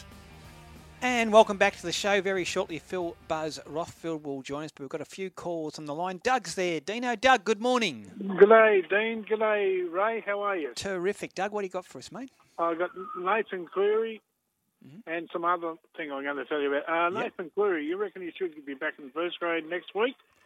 Uh, yes. They said Game three to four three? weeks, Yeah. Doug. Uh, look, I think it's a long term mentality at Penrith. If he's not 100%, there's no point rushing him back in. That's They'll right. get by without him. They're a very good team without Nathan Cleary. That's Clearly, right. they're an exceptional side with him. So, look, if there's any doubt, they would be mad to rush him back. So, I'd say next week, might even be the week after, They're Doug. playing the Knights at Bathurst next week. And I was talking to Charlie Staines' father the other day. He told he was very happy I gave a rap about Charlie Staines. Yeah. He's playing well. He's put on a little bit of weight, hasn't he? A bit of muscle, Doug. Yeah, and he he's, should be in the fullback position, I reckon. oh, Dylan Edwards is Oh, I like to see that, mate. a yeah, Dylan Edwards is a gun, gun fullback. Yeah, isn't I'm he? not sure about that, uh, Doug. I S- think he, Staines going well on the wing. Yeah, he would make a good fullback. There's no Mm. doubt. But I think at the moment the balance of that side's pretty Yeah. spot on, and Dylan Edwards will be their fullback this year. Exactly. I wonder what this man thinks about potentially Charlie Staines at fullback. Phil Buzz Rothfield on the line. Buzz, good morning. Yeah, good morning, boys. I'm on a massive, massive high. Yeah. Suburban ground footy, Shark Oh. Park last night. Yeah. How long has it been, Buzz? How long? Since 2019, Raymond. Since you were there, yeah, and, and a home yeah, game. So. 2019, and I'm writing my column about it tomorrow. Just the experience, and there were horribly long queues, and there was no parking. There's a building site there. Mm. But you know what? The atmosphere at the suburban venues compared to the big stadium, it's just not a contest. And uh, gosh, it was a wonderful experience. Um, it it really was. And look, the result obviously went Cronulla's way, but you know, there's a lot to be said for Peter V'landys and his campaign to get more money for these venues. Brookvale's going to uh, get its new uh, stadium in the not too distant future. Penrith, there's going to be money spent at Shark Park, Leichhardt, um, Kogarah. It, it, it, you've got no idea, Bulldog, what a great night it was just being there and um, experiencing the atmosphere and families crammed into the hill. You could smell the beers and the pies and, and the hot dogs and just old school rugby league. Sound like you're a bit smitten with yesterday, Buzz.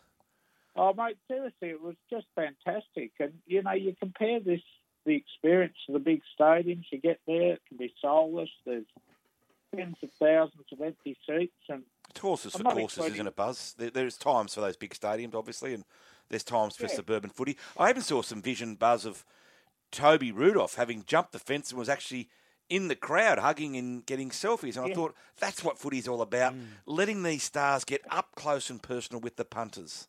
Yeah, he jumped the fence. It was uh, quite remarkable. But it was a crazy night because ScoMo was there and he couldn't get into the Sharks dressing shed, all their major sponsors, because of COVID protocols. Hmm. So then Toby jumped the fence and spent 10 minutes with the fans. The players were, you know, cuddling fans and doing selfies. So the, the, the members and the fans got a better deal than the PM last night. Fair enough. Hey, Buzz, Willow from Windsor wants to know if you celebrated the Sharks' last minute win with a jungle chicken curry last night. Can I tell you, I I did. I uh, I I came home and I, I jumped straight on the computer and I, I worked on the cover for the Gary Ferris on the Sunday Telly Sports section. But I did jump onto my Uber Eats app and ordered yes the jungle chicken curry, and it was outstanding. So it's fair to say that the front cover of the biggest selling sports section in Australia was Yeah. designed around a chicken curry. It was. It was. too. what did you have for dinner? Last night, uh, tofu, vegetables, and fruit. Wow. That's how I roll. Really? No, I'm lying. I had a pie. I did you really? And it was a Garlo's pie, too. Oh dear, oh dear, bulldog. Hey, listen, Buzz, I've just read in your column, it's an interesting story about the great man, Ray Warren, saying he's, he's tortured by this decision Yeah. about whether to keep going or not. Look, I rang Rabs on Friday, and just hearing his voice was beautiful. You know, I, I love it, and um, and he's the voice of rugby league for more than four decades, but he's still umming and ahhing whether he's going to call football this year, and um, I think he'll make a decision the next few weeks. He asked Channel Nine to be left off the roster for the first six weeks of the competition, but he's called 99 Origins. I would personally love to see him call the 100th Origin. I think there should be a special presentation to the great man to go with that. But look, I can under look. He's 78 years of age. How long do race callers go for, Ray? People like Ian Craig and Johnny Tapper. How long? When do they retire? Ah, well, Johnny Tapp. I- eh? yeah, Johnny Tapp. He retired after about thirty odd, thirty odd years. Ian Craig about the same. You know, you've got some who go on fifty years, Buzz. You know, I guess it's whether they have that passion still. Yeah, but what, what's not not Rabs is umming and ahhing because he doesn't want to undo any of the great work that he's done in the mm. past. And, and obviously, at that age, it's harder to pick up players and and you know. But I, I want him to continue. I really do. Rugby league's not the same without him. Him alongside Peter Frilingos were the first media inductees into the NRL Hall of Fame. He's such a part of rugby league, particularly on Origin night. And I think he might have another season in him, Rabs. But look, that's a decision for him. I don't like ringing him all the time and asking him, but he was more than happy to have a chat. And, and uh, look, I, I, I do hope he can keep going. Yeah, no, he is the voice of rugby league. Hey, Buzz, also in your What's the Buzz column today, I love this story. Harry Garside, who we've had on this show, and for our listeners who are aware of him, he's the guy who, the boxer who won a bronze medal at the Tokyo Olympics. And what he's doing with his medal, Buzz, I think shows what a special person he is. All these good young boxers, mate, they're good people. Mm. You know, George Kambosos and um, Jeff the next boy, uh, Bulldog. Jarvis. uh, Yeah. Brock Jarvis. They're, they're such good kids. This Harry Garside, he can fight too. He's, he's back in the ring next month. He's he's um, so what he did, he won a bronze uh, in Tokyo. It was only our second medal at the Olympics in boxing in 50 years, so that's how rare it is. He lives in Sydney now, and the medal was just at his old home in uh, in Melbourne. And he said, "Look, it's just sitting round. Um, I'm, I'm not enjoying it. I'm, I'm focused on my future, not the past." So he wants to inspire. He said when he was a school kid, he, that his school did a tour of the uh, museum at the MCG, and he was really, really inspired by what he saw. It was one of the reasons he took up boxing and became such a fit athlete. He's hoping he might be able to do the same thing for youngsters. There won't be too many boxing medals in that museum if there are any, and I, I just think it's a really lovely thing to do. And mm. yeah, I, you, you can't praise the kid enough, and it says a lot about as I said those names before, there's some. It's such a violent, sport. But, and I, I used to think when I was growing up, they can't be nice. They want to build each and all this. But geez, he's a good kid. He, He is, really is. He certainly is. yeah. Buzz, I'm being a bit self indulgent here. In January, I did a double page spread on the release of Craig Field from Yeah. jail, and I notice you've got an item in your column today that Yeah. he's trying to restore his reputation, and he attended a fundraiser for the Coogee Surf Lifesaving Club last week, where you wrote this morning he spoke honestly and remorsefully about his actions that led to his conviction of manslaughter. Yeah, I spoke to a couple of guests, including Steve Gillis, who were at the function, and they said he, he spoke really, really well, and he spoke with, you know, genuine, not shame's not the word, but regret about um, what had happened and the time he spent in prison, and you know, maybe Craig Field, with a bit more redemption over the next two or three years, will be in a position to talk to rugby league players, to talk to kids in the schools, and it showed what happened that a night out in the grog, no matter what the circumstances, can go horribly wrong. And the more kids and the more footballers who get that message from people like Craig Field, the better society is going to be. And um, I think it's good that he's out and about again. And look, nothing's going to bring back the, the, the poor fella who was the victim of manslaughter, but um, I, I like it. I really do, and it's a small step on the uh, you know the road back. Exactly. Speaking of road back, Blake Ferguson is back in Sydney. Is he a Yeah. chance of getting a contract, Buzz, NRL? Look, at the moment, Ray, no. Look, the first call I made was to Parramatta because they've lost a couple of wingers, Yep. and, and and they're short on the flanks. But look, there is not interest in Parramatta. I spoke to Adam O'Brien on Friday too, in Newcastle, thinking Newcastle could probably do with a winger. No, not at this stage. But as Bulldog will tell you, and all rugby league fans will tell you, these things change. And in another three or four weeks, uh, as clubs start suffering injuries and looking for experience and looking for a big, powerful fella to return kicks, I think it might change. I don't know.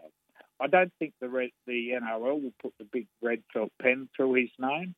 He's done his time. He served 29 days in jail. He was foolishly caught with in the possession of cocaine in Japan and blew a huge, a, a big money contract. But look, you know, um, sadly, cocaine has done in society, and, and you saw Brent Naden at Penrith took it the night before a grand final, but then only got a four weeks. You no longer get the two years, and um, I'd like to see Blake given another opportunity. He's 32 years of age. I think he showed at Parramatta last year. He still got it. And I don't know, Dino. Your thoughts? Uh, yeah, I look. I think everyone loves Fergo for who he is. Buzz, he's a big cuddly teddy bear, isn't he? But you know, he's stuffed up. There's no doubt about it. But I think he's got a lot to offer on a reduced contract. He's got a lot of experience. He's only 32. Buzz, he's probably got another Yeah. one, two years left. So yeah, look, I think someone will pick him up along the way. Uh, he's such a he's such a clumsy bugger, Bulldog. yeah, I know, you I know. He's lovable though, isn't he, Fergo? You can't help but yeah, like he him. is. Yeah. Buzz, another interesting piece you had. Um, Sonny Bill Williams has invited Jeff Robinson Mm. to his fight against Barry Hall on Wednesday. Of course, Jeff battling Yeah. throat cancer. So that's a lovely gesture from SBW. Yeah, look, they tell me when SBW first arrived in Sydney as a youngster in 2003, it was, um, he played a bit of football with Jeff Robinson's son, and, and Robbo became very friendly and, and helped Sonny Bill adjust to life in Sydney. And recently, Sonny Bill heard of, his battles with cancer, and he, went and visited him at his home in Sydney's West. But he's invited to the game. He'll go with his great mate Arthur Laundy, and it'll be great to see Robbo there. It should be a big fight. Yeah, wishing Robbo all the, The best. story I loved this morning, guys, um, was Laurie Daley going bush yesterday. Did you see that? Yeah, in your Um, column, yep. Junee yeah. Diesels. Yeah, this is a really special because I tell you what annoys me. There's all these political games going on at the New South Wales Rugby League at board level. And three of the people on the board are country rugby league officials who seem to be, in my view, more concerned about keeping their jobs and their free tickets and their, you know, the, the stuff that comes with on Origin night of being a director. So it's left to great people like Laurie Daley, like Trent Hodkinson, like Adam Perry, the former Bulldogs hooker, who give up their weekends and travel all the way to Junee yesterday for registration day. Now, Junee Diesel are going so bad, they're going to struggle to put a first grade side into the country competition this year. So these guys very, very generously gave up their time, and the kids loved seeing them there. It happened at Laurie Daley Oval there, and um, I, I think they deserve congratulations. And I think certain directors at the New South Wales Rugby League should be get off their bums and get out there and do a bit of this themselves. Yeah, I've been down there a lot of times, as you know, Buzz, and certainly the town of Junee is very passionate about their rugby league. But the last few years, they have had some number problems in terms of yeah, but- players. Yeah, look, it's COVID. Bulldog is one of the reasons. Um, you, you know, there's floods in the northern rivers, and look, in fairness, the New South Wales Rugby League are throwing in a lot of money to pay registrations, insurance, buy footballs, tackling pads, etc. But a lot more needs to be done, and you know how strong Peter V'landys is about participation. It's not just in metropolitan areas; it's in the bush, which is always been uh, an important lifeblood for the game and uh, future recruitment. Hmm. Hey Buzz, before we get your tips on today's two games to complete round two, we I hope you listened to our interview with Craig Bellamy because you got a piece in What's the Buzz, and I think it sort of sums up Bellamy's standing not just in rugby league but in the sporting world. Oh, I heard, I heard it. He's he's a great man, and that was a wonderful. Uh, that was a wonderful presentation in Melbourne the other night, and I've got to give the South Sydney Rabbitohs a rap that they stayed on the field. You know, no one asked them to, but they were very disappointed after Golden Point loss. But it's a mark of the respect Craig has across the game. They stayed on the field. The South players individually shook his hand afterwards, and just a great night for the game. I thought Andrew Abdo did a very good speech, and yeah, it was great. Buzz, we got a text come in from Shane, who does live up there in Buderim. When I heard Australia's most powerful man was at Shark Park last night, I thought ScoMo was there, but I didn't realise it was actually Buzz. Yeah, I don't need how much powerful it's going to Pretty powerful, Buzz. You keep telling us every week. Oh, shut up. You're the only man to put yourself I in your was- top 100 power list. I didn't put myself in. You Mate. know I did. So don't carry on with that rubbish. You might. Mate, you put, not only that, you put yourself in the top 10. It's a scandal. Hey, Please. Buzz, Hey, not, I- Knights Tigers at four o'clock, Bulldogs and Broncos at six. Yeah, the Knights will win, and um, I think the Broncos will win. And just on your topic of the day, you were talking about great upsets. Mm. 1981, Headingley in England. Oh, of course. Botham's test. 500 to 1, the Poms Mm. were, the late great, the Poms were, the late great Rod Marsh and Dennis Lillee had something on them at 500 to 1. Absolutely no suggestion of a rort. But both of them, uh, I looked it up, scored 149, and Bob Willis, 8 for 43. Yeah, no, that was tough to watch. but, but because the test wasn't over in two, in two days, Dean wouldn't have liked it. He liked um, Phil likes to see England win games over Australia. That's what we argue all the time. no, no, I don't, Dean. Yes, but you I'm do. texting Ray when you're in bed the other night. How many passports have you got, Phil? I, how, how much I enjoyed the five day Pakistan test match with Australia. It was thrilling. Have you got a red passport? I do no comment. No, have you got a red passport? I do have a British Okay, passport. thank you, Phil. Lovely to speak to you again. See you next week.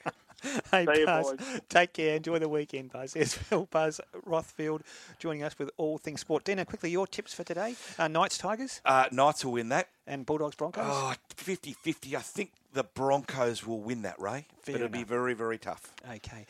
Any team changes just quickly? Just mate? quickly, Ray. Mm-hmm. Kalyn Ponga goes out. Tex Hoy comes in for that Newcastle side against the Tigers. Yep. James Tamou ruled out. Alex Twal to the front row. Thomas Mikaele on the bench for the Tigers. Bulldogs, Tevita Pangai makes his starting debut after missing last week.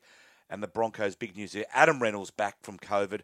Hill partner Albert Kelly, Billy Walters goes back to the interchange bench. Big in for the Broncos and Adam Reynolds playing. Coming up on Racing HQ with Simon Harrison, Gary Harley will preview this big country championships wildcard day at Scone, and Ben Walker will look at the meeting at Orange. On Radio Tab, stand by for Past the Post. If you would like to revisit any of today's show or interviews, go to Spotify or the podcast app on your iPhone or Android. Thanks for listening over the last three hours. Enjoy your Sunday, everybody. And enjoy your sport.